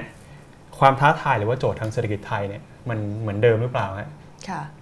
ก็ตอนที่มีการถแถลงนโยบายเนี่ยดิฉันก็มีโอกาสได้ขึ้นอภิปรายอยู่เหมือนกันนะคะ แล้วจากที่อ่านตัวคำแถลงเนี่ยเราก็รู้สึกว่ารัฐบาลเองยังไม่ไม่ค่อยออกมายอมรับว่าตอนนี้เนี่ยเศรษฐกิจในระดับ รากหญ้าเนี่ยอย่างที่เราเห็นว่าคนส่วนใหญ่ในประเทศเนี่ยอออยู่ในภาวะที่เศรษฐกิจเนี่ยถดถอยตกต่ำที่สุดแล้ว แล้วก็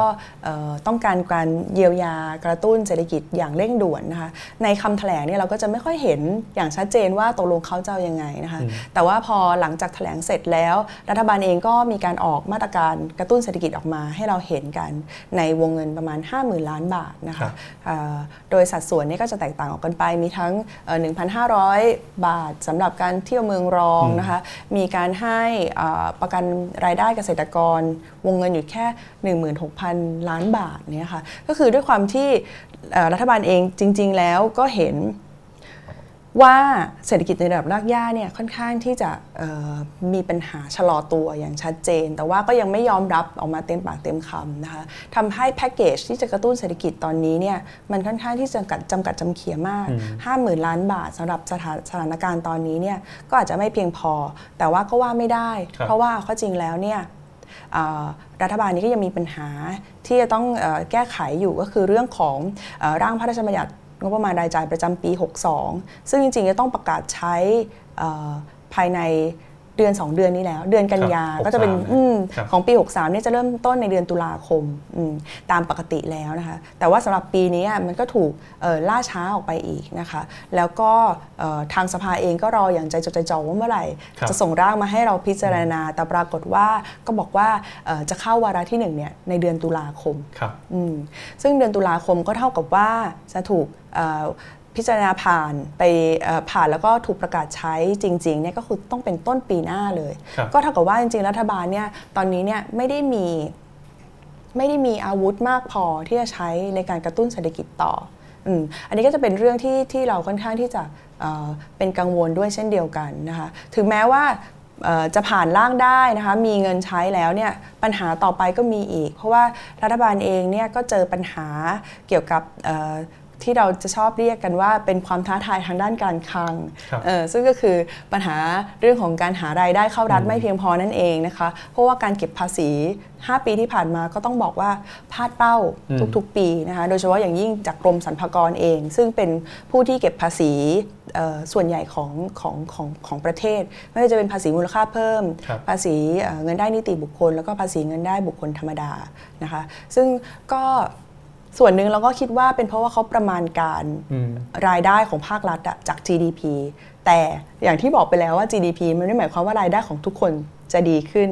ดังนั้นเนี่ยพอเขาคิดว่า GDP โตขึ้นแล้วภาษีจะเก็บได้เพิ่มขึ้นเนี่ยมันก็อาจจะผิดทำให้เขาไม่สามารถจะเก็บรายได้ตามเป้า ใช่ค่ะพลาดเป้าทุก ๆ ปีปีละประมาณแสนล้านบาทอย่างเงี้ยเราก็ก็คิดว่าเป็นเป็นเรื่องน่าเป็นห่วงแล้วนะคะ แล้วยังมีพวกกรอบวินัยการเงินการคลังต่างๆนะคะซึ่งซึ่งทางรัฐบาลที่แล้วเนี่ยก็เป็นคนที่เป็นคนที่ผ่านเอง โดยที่อาจจะไม่ได้คิดว่าตัวเองจะต้องมาใช้นะคะก็จะก็จะเป็นแบบว่าเป็นกรอบที่คอยแบบว่ามัดตัวเขาเต็มไปหมดนะคะไม่ว่าจะเป็นกรอบเงินงบลงทุนจะต้องไม่ต่ำกว่า 20%ซึ่งที่ผ่านมาเนี่ยไม่ค่อยถึงไม่ค่อยถึงยกเว้นปีปีที่ผ่านมาปี 61ที่ปี 62จะอยู่ที่ประมาณ 22%แต่นั่นก็เป็นเพราะว่ามีโครงการเมกะโปรเจกต์ ทางคมนาคมค่อนข้างเยอะ แต่ก่อนหน้านั้นก็ไม่เคยถึงไม่เคยถึง 20%มาก่อนอันนี้ก็มามัดตัวเองอีก มีกรอบของการก่อก่อหนี้ผูกพันในงบประมาณห้ามเกิน 10%ก่อหนี้ผูกพันนอกงบประมาณนะคะ ซึ่งจากเดิมเคยตั้งไว้ที่ประมาณ 5%ตอนนี้ก็เอาไม่ไหวละ ต้องมาแก้ต้องมายกยกไอ้ตัวบาร์นี้ขึ้นนะคะจาก 5%เป็น 8%ก็เห็นแล้วว่ารัฐบาลเองก็มีความยากลำบากที่จะหารายได้แล้วก็ต้องทำตามไอ้ตัวกรอบวินัยการเงินการคลังต่างๆ ที่ตัวเองเป็นคนคิดขึ้นมา มันทำให้คิดว่าเขาจะต้องหาวิธีอื่น ๆ ที่จะมาใช้หาหาวิธีการใช้งบประมาณวิธีอื่น ที่ที่จะที่ไปอยู่นอกงบประมาณนะคะหรือว่าที่เราเรียกกันว่ามาตรการอย่าง quasi-fiscal หรือว่ามาตรการกึ่งการคลังมันคืออะไร อย่างเช่นว่าก็จะไปใช้เม็ดเงินของพวกสถาบันการเงินของรัฐ ไม่ว่าจะเป็นทกสออมสิน SME Bank นะคะก็คือให้พวกธนาคารรัฐพวกนี้ออกตังไปก่อนนะคะออกตังไปก่อน แล้วค่อยตั้งงบประมาณย้อนหลัง ใช้คืนนะคะ อย่างเช่นเอ่อพวกจำนำยุ่งฉางหรือว่าตั้งแต่สมัยจำนำข้าวเนี่ยครับเราก็ใช้วิธีการนี้มาตลอด ให้ทกสเนี่ยออกเงินไปก่อน แล้วรัฐบาลเนี่ยค่อยมาตั้งงบเพื่อใช้คืนเงินกับทกสแต่ปัญหามันคืออะไรปัญหาก็คือว่าของพวกนี้นี่มันจะไม่ได้อยู่ในงบประมาณอืมเท่ากับว่าเอ่อฝ่ายสภาเองจะไม่มีสิทธิ์เข้าไปตรวจสอบว่าตกลงแล้วคุณเอ่อใช้เงินไปเท่าไหร่ครับเม็ดเงินเป็นเงินเท่าไหร่ นะคะ แล้วตัวสภาเนี่ยจะมาเห็นอีกครั้งตอนที่มาตั้งงบเพื่อใช้หนี้นะคะวิธีการแบบนี้เนี่ยเป็นวิธีการที่ที่พยายามที่จะเอ่อข้ามหัวข้ามหัวตัวเอ่อสภาผู้แทนราษฎรที่จะต้องมีหน้าที่ในการเอ่อครับตรวจสอบเอ่องบประมาณของรัฐบาลนะคะอีกวิธีการหนึ่งที่ที่ทางเอ่อ ทั้งรองนายกแล้วก็ทีมเศรษฐกิจเนี่ยค่อนข้างที่จะคุ้นเคยกันดี ก็คือการตั้งกองทุนครับการตั้งกองทุนขึ้นมาใหม่ 5 ปีที่ผ่านมาเนี่ยตั้งสารพัดกองทุนมากอืมนะคะไม่ว่ากองทุนเอออย่างสวัสดิการแห่งรัฐก็มีเป็นกองทุนสวัสดิการประชารัฐนะครัคะบมีกองทุนเพิ่มขีดความสามารถในการแข่งขันของประเทศวงเงินหนึ่งหมื่นล้านบาทอันแรก4 0,000ล้านบาทเอ่อกองทุนเพิ่มขีดเนี่ยประมาณ 1 0,000 ล้านบาทครับ SME นี่มีอยู่ประมาณ 2 กองทุนกองทุนละประมาณ 20,000 ล้านบาทนะคะแล้วก็ยังมีอีกสารพัดกองทุนพวกนี้เนี่ย นะคะวิธีการเอ่อจัดสรรงบประมาณก็คือให้เป็นเงินก้อน แล้วให้กองทุนเนี่ยจัดสรรเองอืมเพราะฉะนั้นเราก็ไม่ทางฝ่ายฝ่ายค้านเนี่ยก็ไม่มีอำนาจในการตรวจสอบอีกแล้วนะครัคะบซึ่งเราก็ไม่เห็นด้วยว่าเอ่อถ้าจะไม่มีเงินใช้เนี่ยก็ไม่ควรใช้วิธีที่เป็นวิธีการกึ่งการคลังแบบนี้มากเกินไปนะคะครับสิ่งที่เราเสนอแนะก็คือว่าเอิ่มโอเคแน่นอนละเงินไม่พออมทางออกง่ายๆก็คือเก็บภาษีเพิ่มครับแต่เราก็บอกว่าเอ้ยก่อนเก็บภาษีเพิ่มคุณคิดจะตัด ค่าใช้จ่ายที่มันไม่จำเป็นของตัวเองออกหรือยังนะคะเเราเห็น มาเยอะเวลาที่เรานั่งอ่านงบประมาณของรัฐเนี่ยเราเห็นโครงการที่มันซ้ำซ้อนกันเต็มไปหมดนะคะเฉพาะเอ่อ SME อย่างเดียวนี่มีประมาณ 8 หน่วยงานที่เข้ามาช่วยกันดูแล SME อย่างเดียวเนี่ยมันก็จะมีโครงการต่างๆที่ที่ที่ซ้ำซ้อนกันเต็มไปหมด อย่างเรื่องโครงการคมนาคมเองเนี่ยก็มีโครงการซ้ำซ้อนแบบเนี้ยเต็มไปหมดนะคะครับเอ่อถ้าเกิดเอ่อมีท่านไหนเคยฟังการพิปรายของอาจารย์สุรเชษฐ์นะคะก็จะพูดเรื่องนี้ตลอดว่า อาทิเช่นเนี่ยเส้นทางจากกรุงเทพแค่ไปโคราชเนี่ยอืมมีทั้งถนนเส้นหลักมิตรภาพครับมีรถไฟทางเดียว ซึ่งกำลังจะขยายเป็นทางคู่ จากนั้นก็จะมีรถไฟความเร็วสูงครับไปที่เดียวกันอีก แล้วก็จะมีมอเตอร์เวย์อืมอีกเส้นหนึ่งอีก ก็คือคุณกำลังทำในสิ่งเดียวกันนะคะให้คนเดินทางจากจุด A ไปจุด B ด้วยวิธีเอ่อด้วยวิธีการ 4 วิธีการ ซึ่ง capacity เนี่ยมันคูณ 10 คูณครับ20 ไม่ใช่แค่คูณ4อะไรเงี้ยค่ะคู่โครงการซ้ำซ้อนแบบเนี้ยเริ่มตัดได้เลยนะคะแล้วก็ทำให้รัฐบาลเนี่ยมีมีช่องว่างมี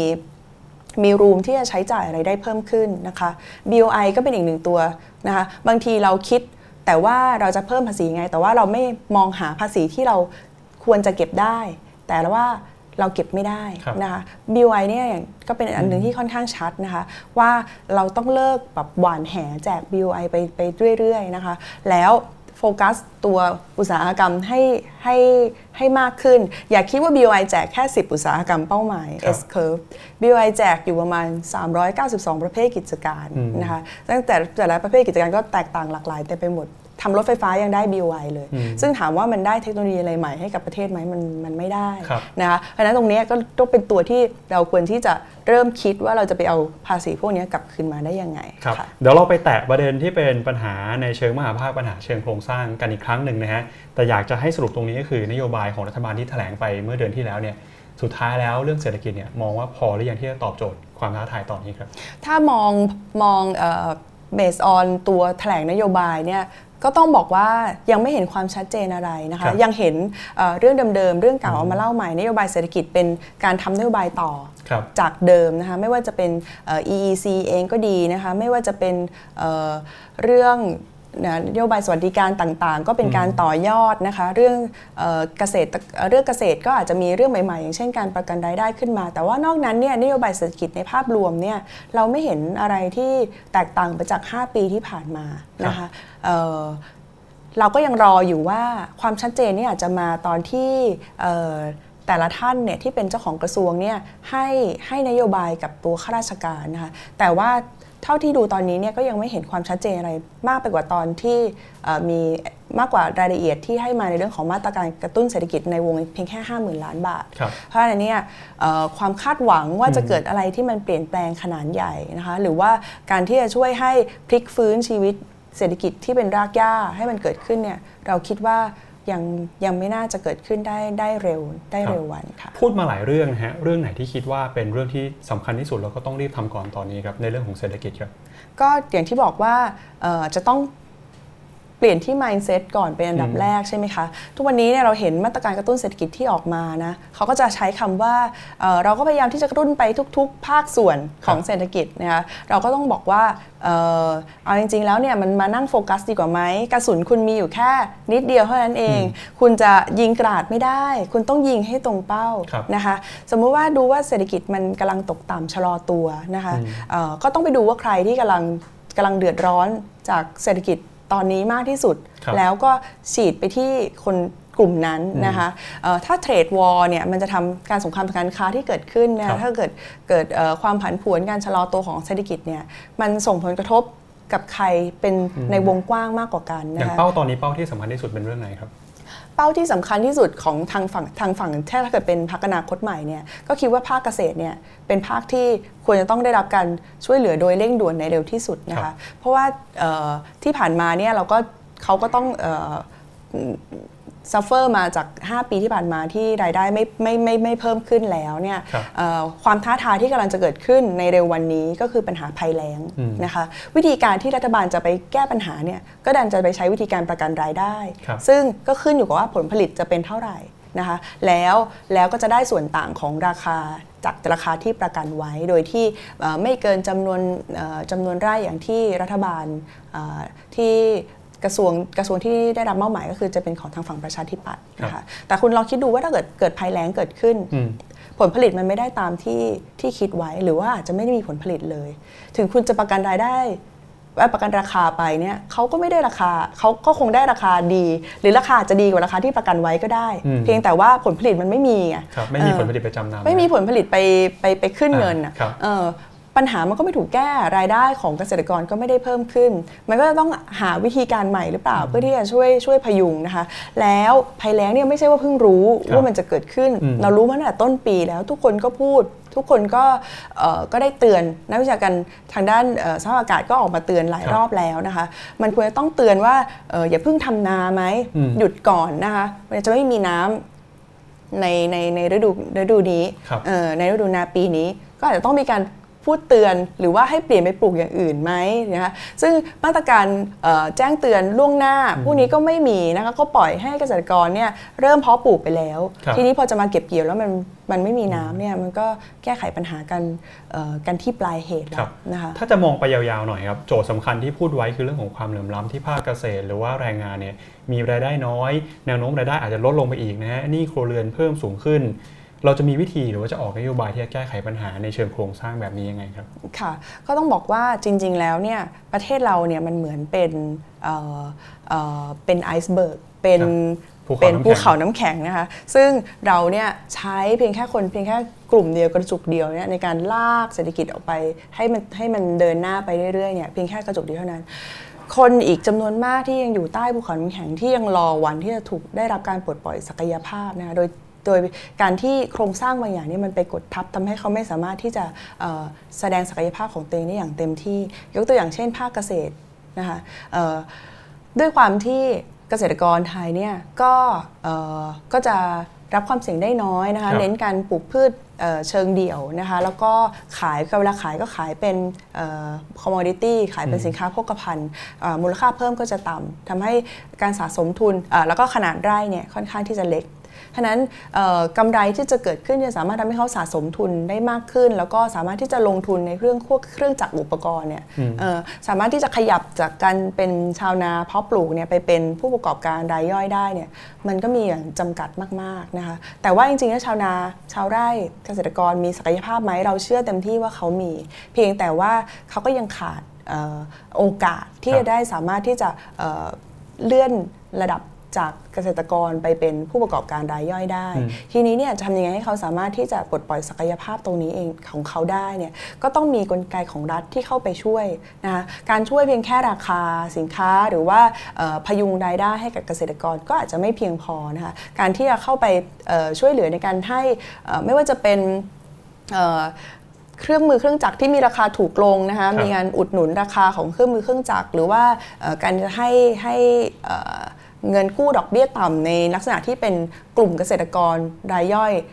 มันก็น่าจะช่วยทำให้เขาสามารถที่จะปลดปล่อยศักยภาพของตัวเองได้ได้ดีขึ้น สามารถเปลี่ยนไปเป็นไปแปรรูปสินค้าที่มีมูลค่าเพิ่มสูงขึ้นได้ อะไรพวกนี้มันก็จะเป็นเรื่องที่จะช่วยยกระดับรายได้ของเขาในระยะยาวนะคะครับ เรายังมีของพวกนี้อีกมากมายนะคะเอ่อตัวแรงงานก็เหมือนกันนะคะถ้าเกิดเราดึงดูดแต่นักลงทุนที่จะเข้ามาตักตวงประโยชน์ จากเอ่อค่าแรงขั้นต่ำอย่างเดียวนะคะหรือว่าเห็นเราเป็นเพียงแค่เอ่อเอ่อตัว location ที่ดีที่สามารถที่จะกระจายสินค้าออกไปยังแบบประเทศข้างเคียงเราได้เนี่ยครับเราก็คงได้ส่วนแบ่งอะไรไม่มาก แต่ว่าถ้าเกิดเรามุ่งเป้าว่าเราอยากที่จะเอ่อพัฒนาทักษะของแรงงานเราเนี่ยเพื่อเซิร์ฟ จุดที่มันสูงขึ้นของตัว supply chain ระดับโลกเนี่ยถ้าเราตั้งเป้าว่าเราอยากที่จะขยับขึ้นไป แล้วเพื่อให้แรงงานของเราเนี่ยมีค่าจ้างสูงขึ้นเนี่ยถ้าเกิดมองไปมุมนั้นเนี่ยการพัฒนาทักษะต่างๆ ก็ดีหรือว่าการเอ่อเปลี่ยนแปลงหลักหลักสูตรในสถานศึกษาเองก็ดีเนี่ยมันก็จะทำให้ทักษะของแรงงานเนี่ยเพิ่มขึ้นเพื่อเซิร์ฟกับค่าจ้างที่มันจะสูงขึ้นได้ โดยที่อาจจะไม่ต้องเอ่อกังวลมากนะเกี่ยวกับเรื่องเอ่อว่าค่าจ้างขั้นต่ำเราควรจะเป็นกี่บาทนะแทนที่จะคิดแต่เรื่องว่าเราจะทำให้ค่าแรงขั้นต่ำเพิ่มขึ้นยังไงเราเอ่อไปหางานดีๆ ให้ให้แรงงานทำเนี่ยมันน่าจะทำให้เราสามารถที่จะเพิ่มเงินในกระเป๋าของเกษตรของแรงงานเนี่ยได้ได้ได้ดีกว่า แล้วก็ยั่งยืนกว่าครับซึ่งถ้าหากว่าแรงงานมีรายได้เพิ่มขึ้นเนี่ยแน่นอนว่าเรื่องของหนี้ต่างๆ ก็จะดีขึ้นด้วย ใช่ค่ะก็ก็อย่างที่บอกว่าเอ่อรัฐบาลที่ผ่านมาเนี่ยก็ค่อนข้างที่จะมีมีเหมือนมีอคติกับประชาชนว่าประชาชนเนี่ยค่อนข้างที่จะไม่ค่อยรู้เรื่องรู้ราวนะเอ่อไม่มีวินัยใช้จ่ายสุรุ่ยครับสุร่ายไม่ค่อยรู้เรื่องนะคะเอ่อมีความรู้น้อยอะไรเงี้ยเขาจะ สิ่งที่สิ่งที่เราได้ฟังจากตอนที่แถลงนโยบายเนี่ยเอ่อตัวนายกรัฐมนตรีก็จะมีคำพูดอะไรพวกนี้ออกมาเรื่อยๆนะคะแต่ในความเป็นจริงแล้วเนี่ยมันมีโครงสร้างอะไรบางอย่างหรือเปล่า ที่ทำให้เอ่อประชาชนเนี่ยไม่สามารถที่จะลืมตาอ้าปากได้ มันมีอะไรบางอย่างกดทับเขาไว้หรือเปล่า ถ้าเกิดเขาเป็นเอ่อ SME รายเล็กรายน้อยเนี่ยเขาไม่สามารถที่จะโตไปตามเอ่อลำดับขั้นแล้ววันหนึ่งเนี่ยเขาโตไปเป็นเอ่อ ผู้ประกอบการรายใหญ่ได้หรือเปล่าอะไรเงี้ยค่ะ มันมีโครงสร้างบางอย่างที่มันกดทับเข้าไว้หรือเปล่า ถ้าเกิดการที่ทำให้ทุกอย่างเนี่ยมันสามารถที่จะให้ให้คนเนี่ยสามารถที่จะปลดปล่อยศักยภาพของตัวเองได้ได้มีโอกาสที่ดี อย่างเท่าเทียมกันเนี่ยนะคะเรื่องของเออค่าใช้จ่ายที่มันเพิ่มขึ้นไม่ทันกับรายได้เออไม่ใช่รายได้เพิ่มขึ้นไม่ทันกับค่าใช้จ่ายนะคะหนี่ครัวเรือนต่างๆเนี่ยมันก็อาจจะสามารถที่จะค่อยๆบรรเทาปัญหาผลกระทบตรงนี้ลงไปได้ แต่ว่าก็คงไม่ใช่ในระยะเวลาอันสั้น เพราะว่าเออตอนนี้มันถึงขึ้นถึงนี่นะคะอาจจะแบบว่าถึงคอแล้วอีกนิดเดียวก็อาจจะจมน้ำใช่รับค่ะอ่อันนี้ก็เป็นเรื่องของ การยกระดับนะครับสร้างรายได้แล้วก็เพิ่มทักษะฝีมือแรงงานเนี่ยก็เป็นเรื่องที่ในระดับคนทั่วๆไปที่รู้สึกกันอยู่ตามสังคมทั่วไปนะทีนี้มาพูดถึงเรื่องของรัฐบาลบ้าง เมื่อสักครู่นี้ได้เกริดไปแล้วว่ามีประเด็นท้าทายเยอะเลยเฉพาะยิ่งเรื่องของนโยบายทางการคลัง การบริหารจัดการงบประมาณเนี่ยนะฮะอย่างที่บอกคือรายได้ไม่เข้าเป้ารายจ่ายก็ดูเหมือนว่าจะมีแนวโน้มเพิ่มขึ้นมาเดี๋ยวเรามาดูเรื่องของรายได้ก่อนทำยังไงถึงจะทำให้รัฐบาลเนี่ยสามารถหารายได้เพิ่มขึ้นได้ครับ ก็ก็เอ่อมีสักสองสามตัวที่เราสามารถที่จะที่จะเอ่อเข้าไปเข้าไปดูได้นะคะครับเอ่ออย่างแรกก็ที่ได้บอกไปแล้วนะคะจะตัวภาษีอืมภาษีใหม่ ๆ ที่เราสามารถที่จะจัดเก็บได้นะคะโดยเฉพาะภาษีที่อยู่บนฐานของทรัพย์สินนะคะเอ่อภาษีที่ดินและสิ่งปลูกสร้างเนี่ยตอนแรกเริ่มเดิมทีเมื่อเมื่อตอนที่ตัวครมเนี่ยผ่านร่างแรกเนี่ยเข้าไปที่สภานะคะเรทนี่มันไม่ใช่เรทที่ เท่ากับตอนตอนเนี้ยที่ประกาศใช้เป็นกคือฎหมันมายสูงกว่านี้มันสูงกว่านี้ประมาณ 3-4 เท่าครับแต่ว่าเออพอเข้าไปในสนชนะคะผ่านกรรมาธิการวิสามันพิจารณาร่างเนี่ยเรทไม่ค่อยลดลงลดลงลดลงลดลงจนตอนนี้ก็ต่ำเตี้ยเรียดินมากนะคะเราก็เลยกลับไปดูว่าร่างแรกเนี่ยเขาเคยประมาณการรายได้ของรัฐบาลไว้ที่เท่าไหร่ครับนะคะก็จะเจอว่าจริง ๆแล้วเนี่ยอ่าน่าจะน่าจะได้เงินเพิ่มอีกประมาณ 4 0,000 ล้านอืมไปเพื่อเป็นเพื่อเป็นเอ่อรายได้ให้กับตัวองค์กรปกครองส่วนท้องถิ่นที่ทำหน้าที่จัดเก็บนะคะถ้าเกิดองค์กรปกครองส่วนท้องถิ่นที่มีที่ทำหน้าที่จัดเก็บเนี่ยมีรายได้เพิ่มขึ้นก็เท่ากับว่า ก็จะสามารถลดเงินที่จะต้องที่รัฐบาลกลางจะต้องใช้อุดหนุนครับไปได้ ก็ทำให้เรามีเม็ดเงินบางส่วนเนี้มาเป็นรายได้ได้ด้วยนะคะ อีกส่วนหนึ่งที่อาจจะยังไม่ได้มีการวิจัยอย่างเอ่ออย่างอย่างชัดเจนในประเทศไทยก็คือตัวภาษีเงินได้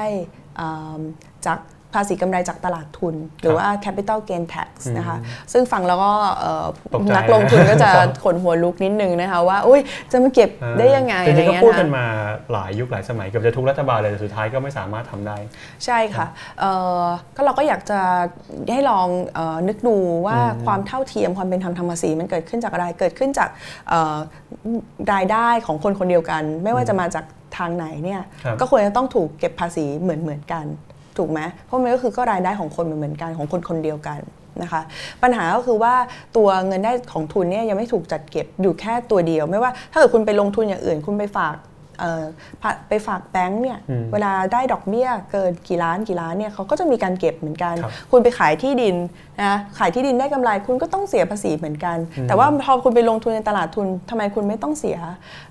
ช่วงหนึ่งก็เคยพูดว่าเอ๋อเป็นเพราะว่าเราต้องการที่จะพัฒนาตลาดทุนครับนะให้มีความเข้มแข็งผ่านมาเอ่อ30 ปีแล้วก็อืมเข้มแข็งแล้วหรือยังนะคะเราจะสามารถที่จะปรับเปลี่ยนนโยบายตรงนี้ได้แล้วหรือยังนะคะเอ่อถ้าเกิดกังวลว่านักลงทุนรายย่อยจะได้รับผลกระทบนะคะก็อาจจะเริ่มจากนักลงทุนรายใหญ่ๆนะคะที่ซื้อขายกันในปริมาณค่อนข้างมากนะคะหรือว่าเอ่อศัพท์ในวงการ Big จะเรียกว่า lot บิ๊กนะหลอดครับใช่ไหมคะบิ๊กหลอดเนี่ย เราก็รู้ว่าเขาซื้อขายกันนอกตลาดแน่ๆเพียงแต่ว่าแค่มาเคาะราคากันให้ไปอยู่ในตลาดเพื่อที่จะหลบเลี่ยงภาษีครับนะซึ่งนี่ก็คือการเป็นการเอ่อหลบเลี่ยงภาษีที่ชัดเจนที่สุดอืมก็อาจจะเริ่มจากตรงนี้ก็ได้นะคะ แล้วก็ทำเป็นแซนด์บ็อกซ์ดูก็ได้ว่าถ้าเกิดลองเออลองค่อยๆเพิ่มเอ่อกฎระเบียบตรงนี้ขึ้นมาเนี่ยมันจะ เกิดทำให้เกิดการหลบเลี่ยงไปทางไหนได้อีกนะคะแล้วก็ค่อยๆ ปรับค่อย ๆ ปรับนะคะเพื่อให้เกิดเอ่อเอ่อกระบวนการหรือว่าวิธีการที่จะสามารถที่จะจัดเก็บภาษีเงินได้จากตลาดทุนครับที่ที่มีประสิทธิภาพ แล้วก็เกิดการล่วไหลหลีกเลี่ยงได้ได้น้อยที่สุด อันนี้ก็เป็นอีกตัวหนึ่งนะคะครับอีกตัวหนึงก็พูดไปแล้วตัว BOI อืมนะคะเอ่อติดแล้วแต่ละปีแต่ละปีที่ผ่านมาเนี่ย แต่ละปีก็จะมีการประมาณการจากสำนักงานเศรษฐกิจการคลังว่าครับเราได้สูญเสียเงินภาษีไม่เงินภาษีไปแล้วเท่าไหร่ แต่ละปีก็จะไม่เอ่อประมาณการออกมาย้อนหลังไปก็จะไม่ค่อยเท่ากัน เพราะว่าเอาเข้อจริงแล้วเนี่ยกรมสรรพากรเองเนี่ยก็ไม่เคยมีการเก็บข้อมูลครับว่าได้ยกเว้นภาษีให้กับพวกบริษัทที่ได้รับสิทธิประโยชน์ BOI เนี่ยไปแล้วกี่บาทนะคะอืมครับล่าสุดปี 61เนี่ยก็ประมาณการว่าที่อยู่ประมาณ 168,000 ล้านบาท 168,000 ล้านบาทนะคะ ก็คิดเป็นประมาณเอ่อ7-8%ของของเออตัวรายได้ที่รัฐจัดเก็บได้เลยทีเดียวนะคะแล้วก็คิดว่าเป็นเม็ดเงินค่อนข้างมาก แล้วมันไม่เคยมีการประเมินว่ามีความคุ้มค่ามากน้อยแค่ไหนครับเอ่อมีการประเมินเหมือนกันว่าทุก ๆ 1 0 0 0 0แสนล้านนะคะของเม็ดเงินลงทุนที่ได้เนี่ยจะทำให้ GDP เพิ่มขึ้น 0.2%ซึ่ง เราก็ต้องตั้งคำถามว่า 0.2%เนี่มันคุ้มค่ากับภาษีที่เราต้องต้องเสียไปไหมนะคะเรารู้ดีว่าตอนนี้เนี่ยการแข่งขันเพื่อดึงดูดนักลงทุนเนี่ยของประเทศข้างเคียงเราเนี่ยมันดุเดือดมากนะคะมาเลเซียให้ 10 ปีบวก 15 ปีไปแล้วเอ่อเวียดนามเนี่ยบางทีบางบางรัฐเนี่ยให้ไปจนถึง 20-30 ปีไปแล้วเนี่ยให้ที่ดินเปล่าด้วย แต่ว่าเราก็คิดว่าเหมือนเดิมกลับมาว่า ถ้ากระสุนเรามีจำกัดเนี่ยเราอาจจะต้องให้ไปให้ให้ดึงดูด นักลงทุนที่เราอยากได้จริง ๆ นักลงทุนที่พร้อมที่จะเข้ามาพร้อมกับงานดีๆ ที่มีค่าจ้างสูงครับเงินเม็ดเงินลงทุนที่เข้ามาพร้อมกับดูแลเอ่อสภาพแวดล้อมของประเทศ ไม่ให้มันตกต่ำไม่ให้มันแย่มีการบำบัดน้ำเสียแล้วก็อากาศพิษ ให้กับเอ่อเม็ดเงินลงทุนที่จะยินดีที่จะถ่ายทอดเทคโนโลยีดีๆ ให้กับเรา ที่จะมาสร้างอุตสาหกรรมต่อเนื่องให้กับเราได้ครับเราพุ่งเป้าไปที่ไปที่บริษัท ข้ามชาติหรือว่าบริษัทพวกนั้นเนี่ยจะดีกว่าอาจจะให้เยอะในแต่ละเจ้า แต่ว่าเอ่อคุ้มค่ากับเม็ดเงินที่เราจะต้องเสียไปครับซึ่งเรื่องของภาษีที่เราพูดกันไปเนี่ยอย่างเรื่องของภาษีที่ดินและสิ่งปลูกสร้างภาษีมรดก หรือว่าภาษีที่ได้กำไรจากการลงทุนในตลาดหุ้นเนี่ยฮะจริงๆ เป็นประเด็นที่ น่าจะต้องใช้เวลาคุยกันอีกนานเลยนะแล้วก็ค่ะเป็นประเด็นที่คุยกันมาหลายรอบหลายรัฐบาลที่ผ่านมาจก็ริยังงๆมีไม่จบมี LTF อีกใช่ไหมอ่าซึ่งตอนใช่แรกก็จะยกเลิกยกเลิกแล้วก็จะกลับมาใหม่อีกแล้วมัอ่ามีเนื่องจากเวลาวันนี้เราค่อนข้างจำกัดเดี๋ยวผมจะค่ะขอสรุปรวบเป็นอย่างนี้เลยแล้วกันนะครับว่าการจะออกแบบนโยบายภาษีที่ดีควรจะเป็นยังไงครับ การจะออกแบบเอ่อนโยบายภาษีเนี่ยภาษีเนี่ยมันก็จะมีฟังก์ชันของมันอยู่ใช่ไหมคะครับหนึ่งก็คือว่าทำยังไงให้มีรายได้ที่เพียงพอให้กับรัฐ เพื่อเอาไปใช้จ่ายเป็นงบประมาณครับนะคะอย่างที่สองก็คือว่าเอ่อภาษีที่ดีมันควรจะต้องเป็นธรรมนะคะก็คือเก็บกับคนที่มีความสามารถที่จะจ่ายสูงนะครัคะบเอ่อความสามารถสูงก็จะต้องจ่ายสูง ความสามารถต่ำก็จะจ่ายต่ำความสามารถแสดงได้จากอะไร เราไม่รู้หรอกว่าคนคนหนึ่งมีความสามารถ มากน้อยแค่ไหน เราก็ดูที่รายได้ของเขาเป็นหลักครับถ้าเอ่อคนเขาสามารถทำรายได้มากเขาแสดงว่าเขามีความสามารถมากเนี่ยเขาควรจะต้องเอ่อจ่ายภาษีสูงกว่า นะคะสุดกว่าคนที่เอ่อมีรายได้น้อย อันนี้ก็เป็นหลักของความเป็นธรรมทางภาษีในเอ่อเอ่อในแนวในแนวแนวแนวดิ่งนะคะครับแล้วก็ถ้าเกิดเป็นคนที่มีความสามารถเหมือนเหมือนกันนะคะมีลักษณะหน้าตาเหมือนเหมือนกันเขาคงจะต้องจ่ายภาษีเหมือนเหมือนกัน หรือว่ารายได้ที่มาจากเอ่อหลายๆแหล่งก็ควรจะต้องเจอภาษีเหมือนเหมือนกันนะคะเอ่อยังมีฟังก์ชันอื่น ๆ ของภาษีอีก อย่างเช่นว่าเอ่อเป็นไปเพื่อการเอ่อเปลี่ยนปรับเปลี่ยนพฤติกรรมของคน แต่ว่าในทำนองเดียวกันก็ต้องไม่ทำให้ไปลดทอนประสิทธิภาพนะคะว่าไม่ให้คนเนี่ยออยากจะทำงานน้อยลง หรือว่าปรับเปลี่ยนพฤติกรรมออย่างเช่นง่ายๆ อย่างเก็บภาษีสรรพสามิตที่มันเกิดขึ้นที่ ไปเก็บภาษีบุหรี่ครับสูงสูงๆอืมคนก็ปรับเปลี่ยนพฤติกรรมไปดูดยาเส้นแทนอะไรเงี้ยครัค่ะบก็การที่เก็บภาษีมากเกินไป จนทำให้พฤติกรรมคนเนี่ยบิดเบี้ยวเนี่ยก็ก็ไม่ควรทำตรงเนี้ยมันก็คือภาษีที่ดีเนี่ยมันก็ควรจะต้องเออเป็นธรรมนะคะเอ่อเป็นเครื่องมือของ ของรัฐที่จะเข้าไปช่วยลดความเหลื่อมล้ำนะคะให้เกิดความเป็นธรรมในสังคมเกิดขึ้น จะเกิดลดความเหลื่อมล้ำได้ไม่แค่ไม่ใช่แค่การเก็บภาษีครับอ่าอีกขาหนึ่งก็ต้องทำด้วยเช่นเดียวกันนะคะจะลดความเหลื่อมล้ำได้ไม่ใช่แค่เก็บเก็บจากคนที่มีมากแล้วเก็บเอาไว้เฉยๆ หรือว่าแจกเท่าๆกันนะก็ต้องเออเมื่อเก็บมาแล้วเนี่ยก็ต้องไปเอ่อ ต้องโอนไปให้กับคนที่มีน้อยเพื่อให้ชีวิตเขาเนี่ยสามารถที่จะลืมตาอ้าปากได้ แบบนี้มันถึงจะเป็น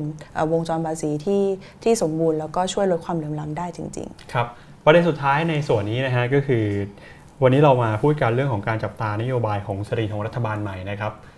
มีนโยบายสตรีอะไรบ้างที่คิดว่าเราควรจะจับตามองให้ดีของรัฐบาลใหม่ ค่ะ ก็อย่างที่บอกไปแล้วนะคะนโยบายกระตุ้นเศรษฐกิจ อันนี้อะเราก็ต้องจับตาเป็นอย่างยิ่ง เพราะว่าอ่ามุมมอง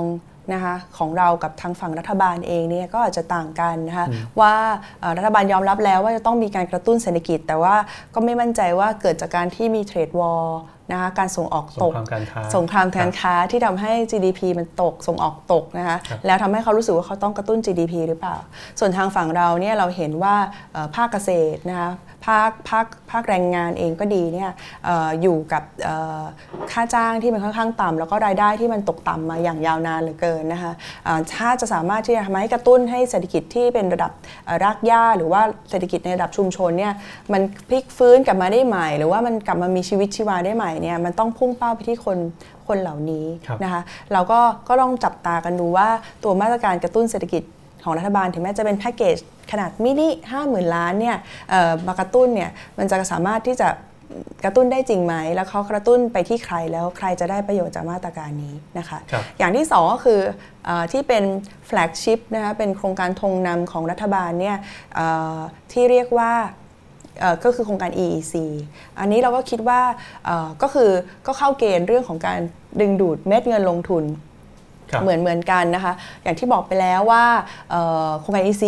ของ EEC เองก็มีปัญหาเยอะไม่ว่าจะเป็นเรื่องของการขายกระบวนการมีส่วนร่วมนะคะเอ่อประชาชนที่อยู่ในพื้นที่ก็ออกมาเอ่อเอ่อ คัดค้านแล้วก็เรียกร้องให้มีการยุตินะคะไม่ว่าจะเป็นการทำผังเมืองหรือว่าการไล่รื้อการเอ่อเวนคืนที่ดินต่างๆ ที่เกิดผลกระทบกับทั้งประชาชน แล้วก็สิ่งแวดล้อมในชุมชนอย่างยิ่งนะคะ เราก็ขอให้จับตาดูว่าผลของการเรียกร้องทางฝั่งประชาชนเนี่ยที่ร่วมมือกับทางพรรคการเมืองทางพรรคอนาคตใหม่ด้วยเช่นเดียวกันเนี่ยว่าเสียงของพวกเราเนี่ยจะสามารถไปถึง ตัวฝั่งรัฐบาล หรือว่าหน่วยงานที่เกี่ยวข้องมากน้อยแค่ไหนอย่างไรนะคะครับแล้วเอ่อเม็ดเงินลงทุนที่ดึงดูดเข้ามาเนี่ยมันจะช่วยให้เอ่อเศรษฐกิจเนี่ยมันมันดีขึ้นได้จริงไหม เป็นอย่างที่เราพูดไว้หรือเปล่าว่าเป็นเม็ดเงินที่ที่ดีที่จะช่วยให้เทคโนโลยีดีขึ้น มีความคุ้มค่ากับภาษีที่เสียไป แล้วก็ทำให้ชีวิตของแรงงานดีขึ้นนะคะเอิ่มอีกโครงการหนึ่งที่เราคิดว่าควรจะต้องจับตาเอ่ออ่าดิฉันอ่าครับ นึกไม่ออกละขออ่าดีไปก่อนเดี๋ยวไว้นะคะประมาณเท่านี้ก่อนนะครับ ก็เป็นมุมมองแล้วก็ความเห็นนะครับ เรื่องของเศรษฐกิจที่ทางพรรคอนาคตใหม่เนี่ยแนะนำให้จับตากันให้ดีกับรัฐบาลในชุดปัจจุบันนะครับ เดี๋ยวอีกสักครู่หนึ่งเราจะเปิดคำถามที่คุณผู้ชมดูอยู่ตอนนี้เนี่ยอยากมีอะไรจะพูดคุยอยากจะส่งคำถามอะไรเข้ามา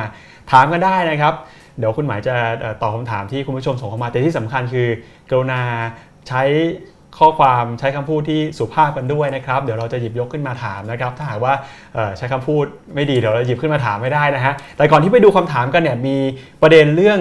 แนวคิดเรื่องการทำงานของพรรคอนาคตใหม่ที่หลายคนอยากจะรู้ด้วยนะฮะเดี๋ยวเดี๋ยวเรามาดูเรื่องนี้กันก่อนนะครับ เรื่องของการมองเศรษฐกิจเนี่ยที่มีความฝันมีความหวังว่าอยากจะเห็นเศรษฐกิจที่เป็นธรรมทุกคนเนี่ยกระจายเรื่องของทรัพยากรกันอย่างทั่วถึงและเท่าเทียม ความคิดแบบนี้มันเกิดขึ้นมาจากอะไรมันเชฟกันมายังไง เป็นแค่ตัวคุณหมายคนเดียวแล้วคนในพรรคอนาคตใหม่ก็มีความรู้สึกร่วมมันแบบนี้ด้วยครับ จริงๆแล้วก็เป็นอุดมการร่วมก็จะต้องบอกว่ามันเป็นอุดมการร่วมเหมือนกันนะคะว่าว่าก็เป็นส่วนหนึ่งที่ทำให้ดึงดูดให้ให้เราเข้ามาอยู่ที่พักนี้ด้วยนะคะ ก็อย่างตัวตัวหม่เองเนี่ยก็ก็ไม่ได้เล่าไปแล้วยังก็คือว่าก็จบเรียนจบมาจากที่ธรรมศาสตร์นะคะตอนสมัยเรียนเนี่ยก็เรียนเรียน คณะเศรษฐศาสตร์ แต่ว่าในขณะเดียวกันก็เป็นเรียนไปเรียนวิชาโททางฝั่งรัฐศาสตร์บ้างนะคะจริงๆคณะเราเนี่ยก็เป็นค่อนข้างที่จะนิยมตลาดมีค่อนข้างที่จะเป็น เชื่อในระบบทุนนิยมเสรีใช่ไหมคะแต่ว่ามันก็จะมีบางวิชาที่เราไปได้เรียนแล้วแล้วเราก็รู้สึกว่าเเราชอบเราชอบวิธีคิดแบบนี้ เราชอบแนวแนวความคิดแบบนี้ว่าควรจะเห็นคนที่ให้เห็นคนที่เท่าเทียมกัน แล้วก็ระบบการเมืองที่ดีนี่มันจะช่วยเชฟระบบเศรษฐกิจที่ทำนำไปสู่ความเท่าเทียม แล้วก็ลดความเหลื่อมล้ำก็ไปเรียนพวกวิชาพวกแบบเศรษฐศาสตร์การเมืองหรือว่า อย่างวิชาอย่างพัฒนาชนบทไทย ซึ่งตอนนั้นอาจารย์เจิมศักดิ์ปิ่นทองเนี่ยเป็นคนเป็นคนสอนเนี่ยก็จะเป็นเปิดโลกกระทัดเกี่ยวกับว่าวิธีการมองว่าคนในชนบทแตกต่างจากคนในเมืองยังไง แล้วเราก็ต้องเชื่อในศักยภาพของคนว่าเขาจะสามารถที่จะลืมตาอ้าปากมีชีวิต แล้วก็พัฒนาตัวเองได้โดยที่ไม่ต้องรอให้ใคร ไม่ต้องรอให้รัฐ ไปบอกหรือว่าไม่ต้องรอให้นักพัฒนาเป็นคนไปบอกว่าเขาควรจะทำยังไง เขาควรจะต้องตัดสินใจจากชีวิตของเขาเองนะมันก็แบบช่วยเปิดโลกให้เรารู้สึกว่าเออจริง ๆ แล้วคนเราเนี่ยมันมีศักยภาพเท่า ๆกัน เพียงแต่ว่าโครงสร้างบางอย่างของสังคมที่อาจจะไปกดทับทำให้เขาไม่สามารถที่จะระเบิดพลังของตัวเองออกมาได้นะคะอย่างพักอนาคตใหม่เนี่ยก็คือพักใหม่มีสสใหม่เนี่ยทีนี้เนี่ยแนวทางในการทำงานคนก็คาดหวังว่า จะมีรูปแบบแตกต่างไปจากเดิม ในเรื่องของการทำงานในเชิงเศรษฐกิจบ้างไงวิธีการทำงานของพรรคอนาคตใหม่เป็นยังไงบ้าง แตกต่างจากพรรคการเมืองอื่นๆที่มีอยู่ในสภาทุกวันนี้ยังไงครับ ค่ะ เราก็จะชอบพูด พูดกันเป็นเป็นมุกประจำพักนะคะ ซึ่งตอนนี้ก็จริงๆก็ได้มาจากผู้สับสนรายหนึ่งที่เขาก็ทวีตคำนี้ออกมาว่าเรื่องเรื่องโครงสร้างขอให้วางใจพักอนาคตใหม่นะคะเพราะว่าเราก็จะพูดแต่เรื่องที่เป็นเรื่องต้องแก้ปัญหาในเชิงโครงสร้างแก้ปัญหาเชิงโครงสร้างนะคะเราพูดเรื่องพวกนี้ต้องลดความเหลื่อมล้ำทลายทุนผูกขาดอะไรพวกนี้ซึ่งก็ต้องบอกว่ามันเป็นเรื่องเรื่องใหม่สำหรับ นโยบายพักการเมืองด้วยซ้ำไปนะคะที่ผ่านมาเนี่ยเวลาในพักการเมืองขายนโยบายเศรษฐกิจเนี่ยก็จะพูดแต่ว่าเรื่องปากท้องทำไงให้ลดรายจ่ายเพิ่มรายได้ แต่ว่าเรามองว่าลดรายจ่ายเพิ่มรายได้ แต่ว่าไม่ได้แก้ปัญหาโครงสร้างที่ยังผูกขาดอยู่เนี่ยก็ไม่ช่วยนะแก้ปัญหาราคาสินค้าเกษตรดีขึ้น แต่ว่าปลายทางเนี่ยผูกขาดอยู่แค่ไม่กี่เจ้าเนี่ยสุดท้ายแล้ว มันก็ตัวส่วนแบ่งกำไรนี่มันก็ไม่ไหลกลับไปสู่เกษตรกรนะเราก็จะพูดเรื่องพวกนี้อันเนี้ยเราก็คิดว่ามันก็เป็นการสร้างมิติใหม่แบบหนึ่งทางการเมืองนะคะพอหลังจากเราได้รับการเลือกตั้งแล้วเนี่ยออพอได้เข้าไปทำงานในสภา เราก็ยังทำเรื่องพวกนี้ต่อไปก็จะเห็นว่าวิธีการอภิปรายเองก็ดีหรือว่าข้อมูลที่นำเสนอกับประชาชนของพรรคอนาคตใหม่อะก็ค่อนข้างที่จะแปลกแล้วก็แตกต่างสร้างภูมิทัศน์ใหม่ หลายคนสนใจในการอภิปรายมีวิธีในการเตรียมเรื่องอภิปรายเรื่องข้อมูลยังไงครับ ก็ ก็จริงๆ แล้วมันก็จะมีทีมทีมที่เป็นที่ที่ที่หมายเป็นคนดูแลนะคะก็จะเป็นทีมทีมนโยบายนะคะที่จะดูแลนโยบายที่เป็นนโยบายของพรรคใช่ไหมคะกับทีมที่เป็นสนับสนุนวิชาการของฝั่งสภา ซึ่งก็ต้องทำการศึกษา ตัวนโยบายของฝั่งรัฐบาลนะคะหรือว่าศึกษาในหัวข้อเรื่องที่จะมีต้องมีการอภิปรายในในสัปดาห์นั้นๆ ก็จะช่วยทั้งสองทั้งสองทีมนี้ก็จะช่วยกันทำข้อมูลนะคะซึ่งก็ไม่ได้ทำข้อมูลให้สำหรับสำหรับอภิปรายคนเดียว ก็ทำข้อมูลให้กับสปิเกอร์ ให้กับผู้อภิปรายท่านท่านอื่น ๆด้วยนะคะก็เท่ากับว่าทีมเล็ก ๆ ของเราเนี่ยก็ต้องคอย support ข้อมูลนะคะพยายามที่จะทำให้สิ่งที่สสแต่ละท่านได้อภิปรายเนี่ยมันอยู่บนพื้นฐานของข้อมูลข้อเท็จจริงนะคะก็ก็จะแตกต่างจากจากที่ผ่านมาที่การอภิปรายเนี่ยจะเน้นการปลุกเร้าอารมณ์ความรู้สึกมากกว่า ที่จะอยู่บนฐานของข้อเท็จจริง ตอนนี้หลายท่านอาจจะยังไม่รู้สึกว่าเราได้ทำการเปลี่ยนแปลง แต่ว่าขอให้ลองติดตามกันไปสักระยะหนึ่งครับก็จะเห็นว่าเอ่อเราอาจจะพูดไม่สนุกพูดไม่มัน แต่ว่าเราอยู่เราพูดกันบนข้อมูลข้อเท็จจริงนะคะเราถกเถียงกันบนบนฐานของข้อมูลครับนะคะส่วนนี้เป็นการทำหน้าที่ในสสสภาในสภา ส่วนนอกสภาบ้างเหรอฮะค่ะ นอกสภาเองเนี่ยเราก็เอ่อในฐานะสมาชิกสภาผู้แทนเนี่ยเราก็ต้องเออมีความรับผิดชอบต่อเออประชาชนในพื้นที่นะคะ จริงๆแล้วก็อยากจะให้ดูจริงๆเรามีตัวโครงการที่ชื่อว่า Open FWP Project ครับนะคะจะเป็นแดชบอร์ดนะคะที่จะช่วยในการเอ่อติดตามการทำงานของสสในสภานะคะ อันนี้ถ้าเกิดดูจากสไลด์นี้เนี่ยก็จะเป็น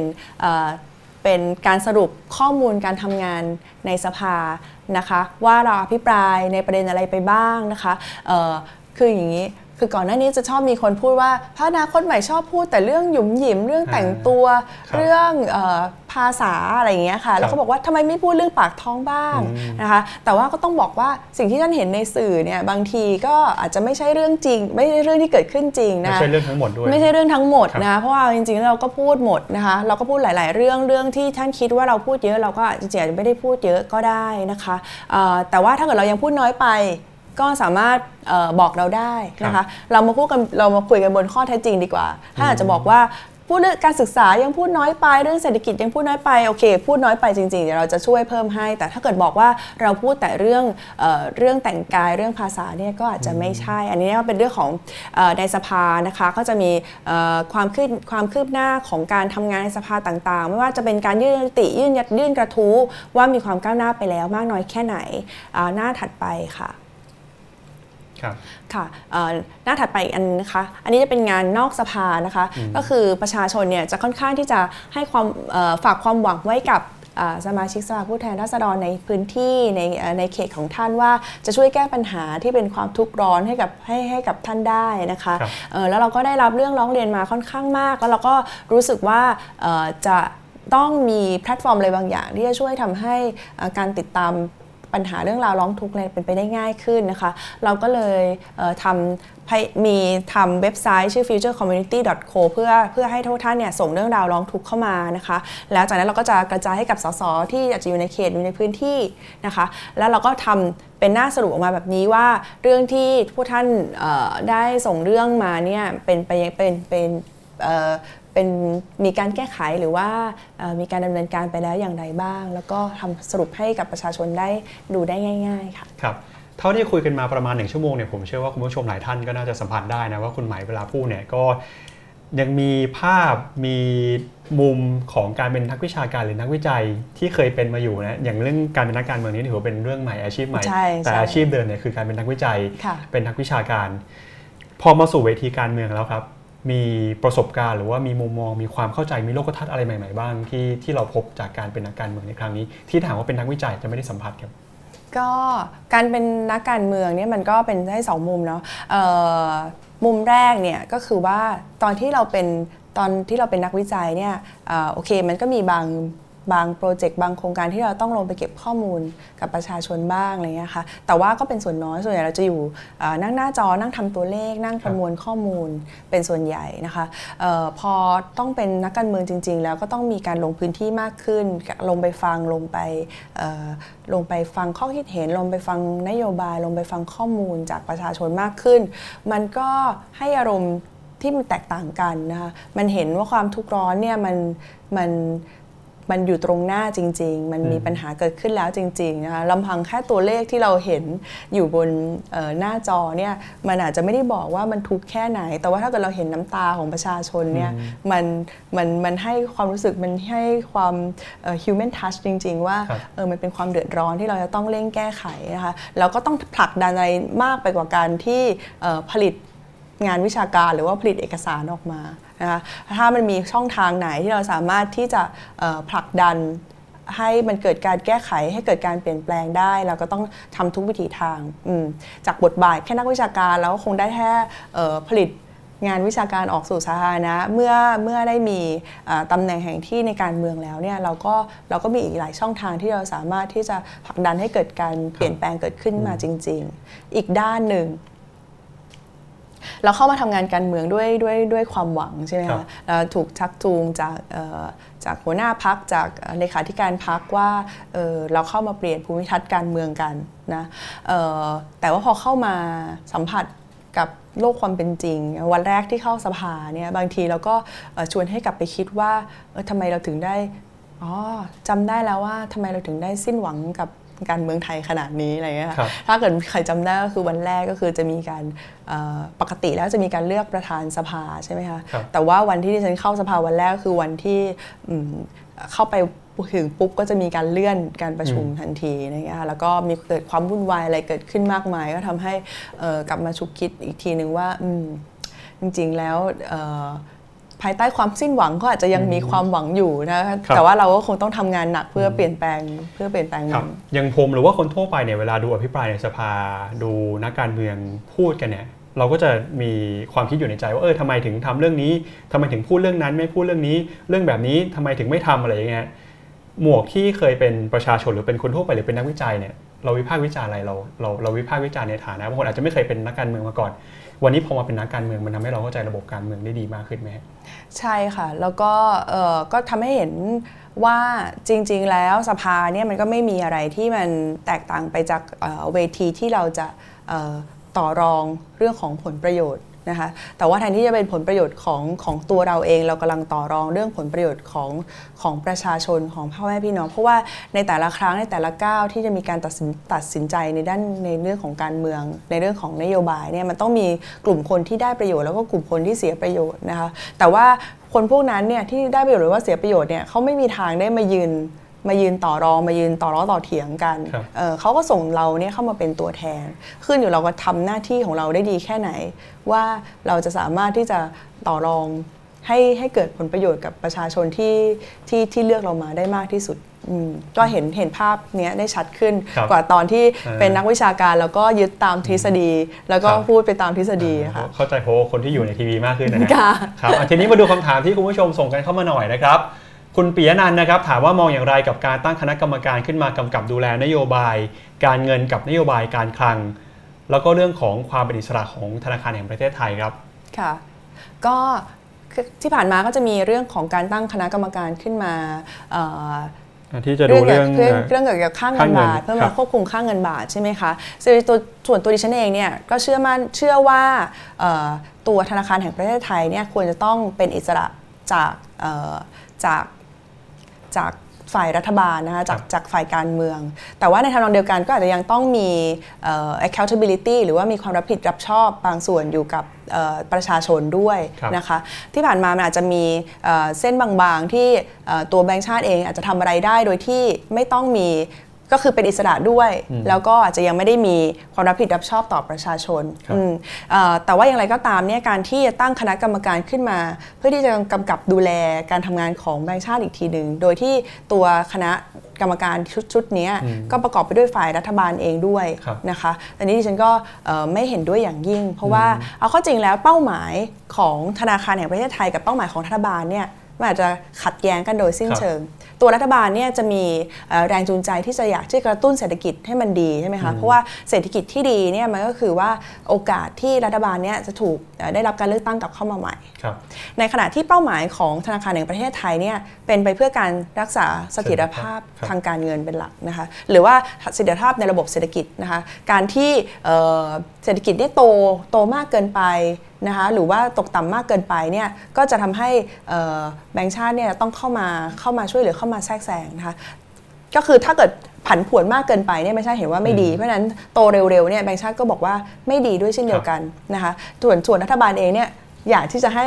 เอ่อเศรษฐกิจโตดีเป็นหลักอะไรอย่างเงี้ยใช่ไหมเพราะฉะนั้นเอ่อเราควรจะต้องมี เอ่อความเอ่อต้องให้ธนาคารแห่งประเทศไทยเนี่ยเป็นอิสระระดับหนึ่งเพื่อจะต้องเออทำเป้าหมายของตัวเองให้ให้สำเร็จในขณะที่รัฐบาลเองก็มีเป้าหมายของตัวเองก็ทำหน้าที่ของตัวเองนะคะไม่ควรครับจะต้องเข้ามาแทรกแซงธนาคารแห่งประเทศไทยครับถ้าที่ผ่านมาเราก็คิดว่าเอ่อที่แบงก์ชาติดูแลค่าเงินเนี่ยก็ก็เป็นไปอย่างสุดความสามารถเท่าที่จะทำได้ในสถานการณ์ปัจจุบันอยู่แล้วก็ไม่ควรที่จะไปแทรกแซงครับมาดูเรื่องของภาษีบ้างนะครับ การค้าออนไลน์ครับควรเก็บภาษีอย่างไรทั้งรายใหญ่แล้วก็ SME ครับ ค่ะเอ่อการค้าออนไลน์จริง ๆ แล้วเอ่อมันก็ต้องมีส่วนที่เป็นภาษีมูลค่าเพิ่มอยู่แล้วถูกไหมคะ แต่ว่าปัญหาที่มันจะเก็บจากการค้าออนไลน์ไม่ได้เนี่ย เนื่องจากแพลตฟอร์มบางแพลตฟอร์มเนี่ยไม่ได้เป็นแพลตฟอร์มที่ที่ถูกจดทะเบียนในประเทศไทยนะทำให้ทำให้สุดท้ายแล้วเนี่ยเงินก้อนสุดท้ายที่จะถูกส่งไปเนี่ยมันไม่ได้ถูกเก็บภาษี หรือว่ารายได้ของแพลตฟอร์มนั้นๆเนี่ยกำไรที่เกิดขึ้นเนี่ยก็จะไม่ถูกเก็บภาษีด้วยเช่นเดียวกันนะคะในหลายประเทศก็มีก็มีเรื่องที่จะมีแนวคิดที่จะเข้าไปจัดการเก็บภาษีพวกนี้นะคะโดยการเปลี่ยนวิธีการเก็บนะคะ ถ้าเกิดเป็นภาษีมูลค่าเพิ่มเนี่ยมันจะเก็บจากทางออนไลน์เนี่ยได้ค่อนข้างยากนะคะก็มีการคิดในเรื่องของการเก็บเป็นภาษีการค้านะคะจากยอดขายหรือว่าจากตัวราคาสินค้า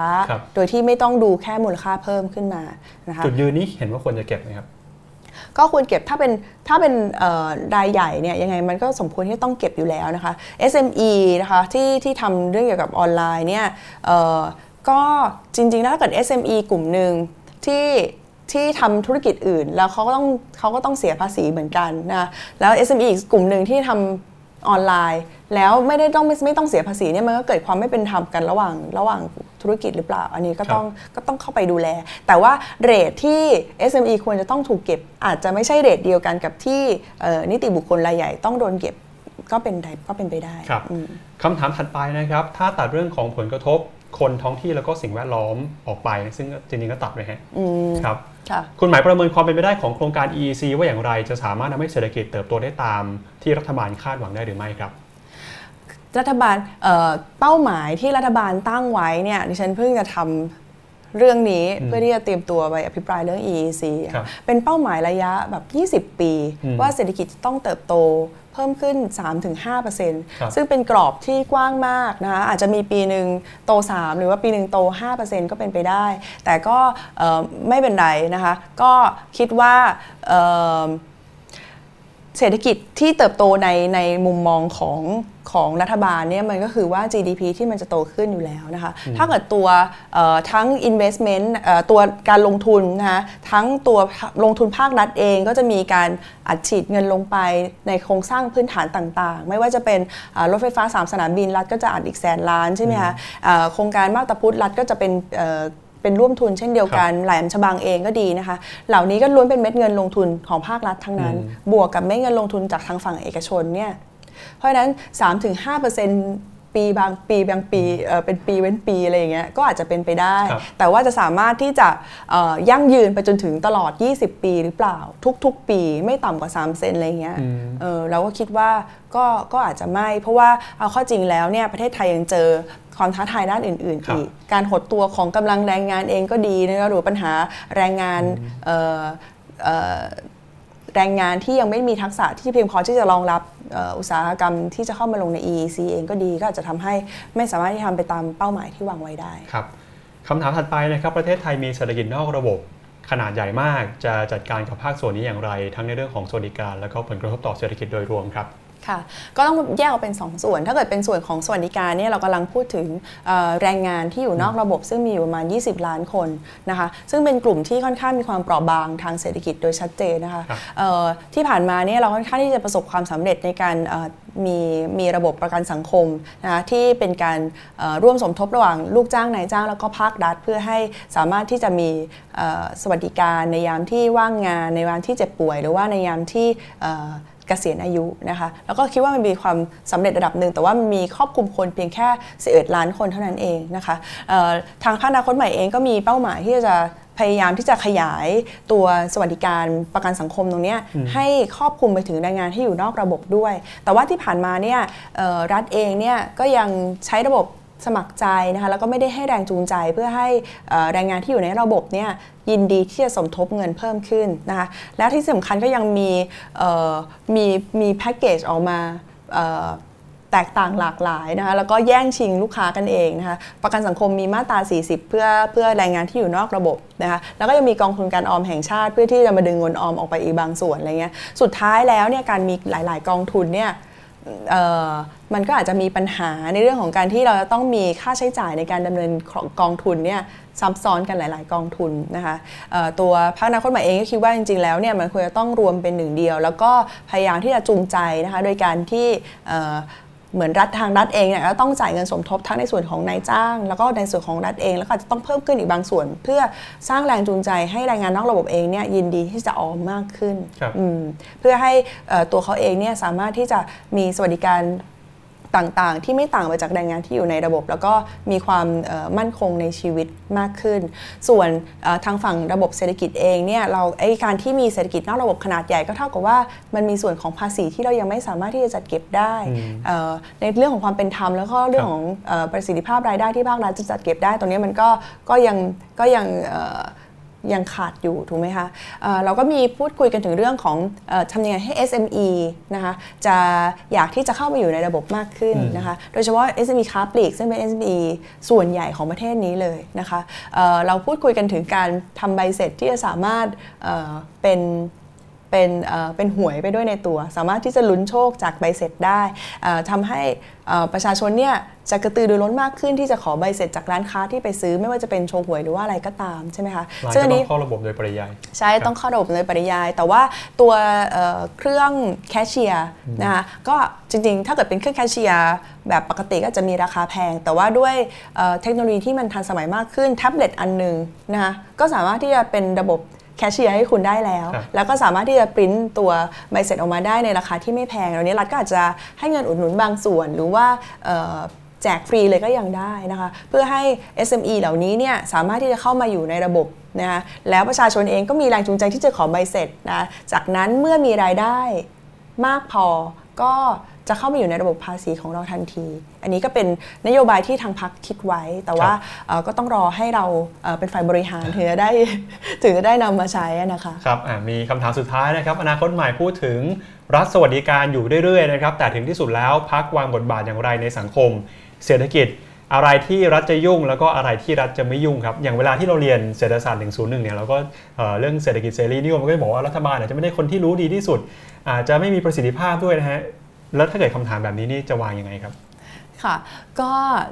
พอพูดถึงรัฐสวัสดิการแล้วเนี่ยเอาจริง ๆ แล้วเอ่อพรรคอนาคตใหม่สิ่งที่เรานำเสนอเนี่ยก็จะเป็นสวัสดิการที่เป็นสวัสดิการในลักษณะที่ทั่วหน้านะคะแล้วก็เอ่อได้ครอบครอบคลุมทั่วถึงนะซึ่งหมายความว่ารัฐเนี่ยจะไม่ต้องใช้เอ่อวิจารณญาณมาก ว่าใครควรจะได้รับหรือว่าไม่ได้รับครับ ที่ผ่านมาเนี่ยเราเจอสวัสดิการของภาครัฐนะคะยกตัวอย่างเช่น สวัสดิการเด็กแรกเกิดนะคะซึ่งมีการตรวจพิสูจน์เอ่อกันมากมายว่ารายได้เป็นเท่าไหร่นะคะเอ่อทำให้สุดท้ายแล้วเนี่ยคนที่จนจริงเนี่ยก็อาจจะไม่ได้รับ ไม่ได้รับสวัสดิการตัวนี้ เรางานวิจัยชิ้นหนึ่งของทาง TDI เองก็ออกมาบอกว่ามีคนจนถึงประมาณ 30%ที่สุดท้ายแล้วเนี่ยตรวจไปตรวจมาแล้วหลุดออกจากตะแกรงที่ใช้ร่อนว่าใครควรจะ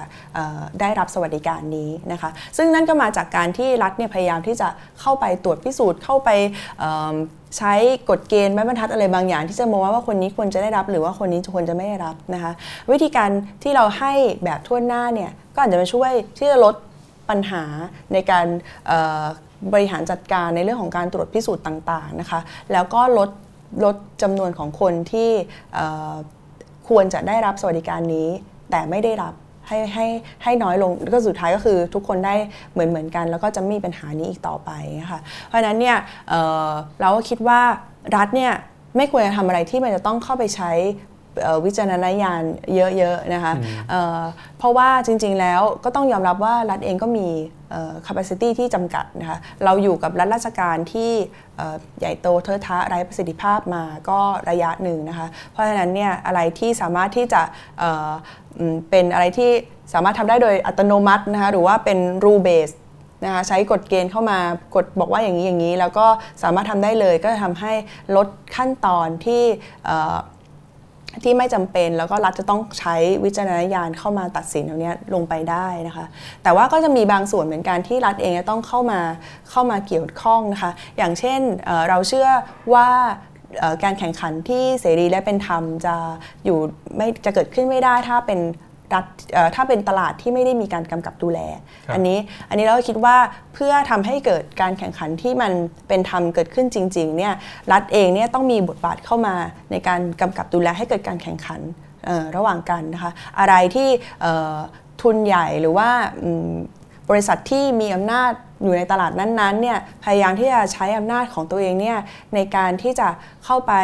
ขึ้นราคาก็ดีหรือว่าไปกดราคาเพื่อให้คู่แข่งตายนะคะหรือว่ามีการทำดีลพิเศษเพื่อจะกีดกันการค้าสำหรับคนที่จะเข้ามาแข่งใหม่อะไรพวกนี้ตรงนี้รัฐเนี่ยควรจะเข้าไปยุ่งเป็นอย่างยิ่ง เพื่อที่จะเข้าไปกำกับ นะคะสร้างกฎเกณฑ์กติกาอะไรบางอย่าง ให้การแข่งขันเนี่ยมันมันมีความแฟร์นะคะแล้วก็เอ่อรายเล็กรายน้อยนะคะที่จะเข้าสู่ตลาด แล้วก็เอ่อจะวันหนึงเนี่ยสามารถโตเป็นรายใหญ่ได้เนี่ยต้องไม่ถูกเอ่อเอ่ออำนาจตลาดของรายเจ้าเดิมที่ที่ค่อนข้างใหญ่เนี่ยเข้ามาเข้ามาทำให้เขาหมดโอกาสตรงนั้น ก็ทำทำให้ SME สามารถโตได้ อีกฝั่งหนึงก็คือผู้บริโภคเอง ก็จะได้ประโยชน์ด้วยจากการที่รัฐเข้ามากำกับดูแล ให้เกิดเอ่อการแข่งขันที่เป็นธรรม แล้วไม่เกิดการผูกขาดครับประเด็นสุดท้ายที่ผมอยากจะถามก็คือในฐานะที่เราเป็นประชาชนเนี่ยนะในการเมืองในฝั่งของภาคประชาชนเนี่ยในแง่มุมทางเศรษฐกิจ มันมีเรื่องอะไรบ้างที่คนทั่วๆไปเนี่ยสามารถทำได้เพื่อที่จะทำให้เศรษฐกิจของเราเนี่ยสามารถเติบโตได้อย่างเป็นธรรมอย่างที่พรรคอนาคตใหม่คาดหวังไว้ฮะนอกจากการตั้งใจทำงานการจ่ายภาษีแล้วมันมีเรื่องไหนอีกฮะที่คนทั่วไปจะทำได้ให้เกิดเศรษฐกิจที่เป็นธรรมครับ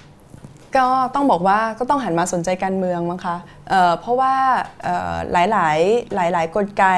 หลายๆเครื่องมือที่มันจะทำให้เศรษฐกิจเป็นธรรมเนี่ยมันปฏิเสธไม่ได้ว่าก็ต้องมีการเข้าไปแก้ไขกฎหมายบางอย่าง หรือว่าในท้ายที่สุดคุณก็อาจจะต้องเข้าไปเเข้าไปมีอำนาจบริหารเพื่อให้มันเกิดการเปลี่ยนแปลงเชิงโครงสร้างได้จริงนะคะ ถ้าคุณคิดว่าทุกวันนี้เนี่ยคุณก็จะทำปฏิบัติหน้าที่ในฐานะพลเมืองทางเศรษฐกิจของคุณเองได้อย่างเต็มที่แล้ว แต่ว่ามันไม่เกิดการเปลี่ยนแปลงเชิงโครงสร้างใด ๆนะคะ ก็ขอให้มองหาพรรคการเมืองที่มีอุดมการณ์ทางเศรษฐกิจในในทางเดียวกันนะคะ แล้วก็สนับสนุนพรรคการเมืองเหล่านั้น ให้เขาสามารถที่จะเข้าไปมีบทบาทในการกำหนด เปลี่ยนแปลงกฎหมาย หรือว่าเข้าไปมีบทบาทในการบริหารบ้านเมืองได้ ก็ทำให้หน้าที่ของพลพลเมืองทางเศรษฐกิจของท่านเนี่ยสมบูรณ์มากขึ้นค่ะ ได้ครับก็เป็นมุมมองนะครับเรื่องของการเมืองเรื่องของเศรษฐกิจนะครับรัฐบาลมีนโยบายอะไรบ้างต้องจับตากันวันนี้เราพูดกันไปในหลากหลายประเด็นเลยทีเดียวนะครับ ส่วนในสัปดาห์หน้าครับวันโอวันวันออนวันนะครับวันจันทร์ที่ 19 สิงหาคม จะเป็นเรื่องของจิตวิทยาเด็ก เปิดโลกพัฒนาการเด็กปฐมวัยนะครับกับคุณเมริสายอดมนดบนะครับเจ้าของเพจตามใจนักจิตวิทยา แล้วก็ดำเนินรายการนะครับโดยคุณกนิกา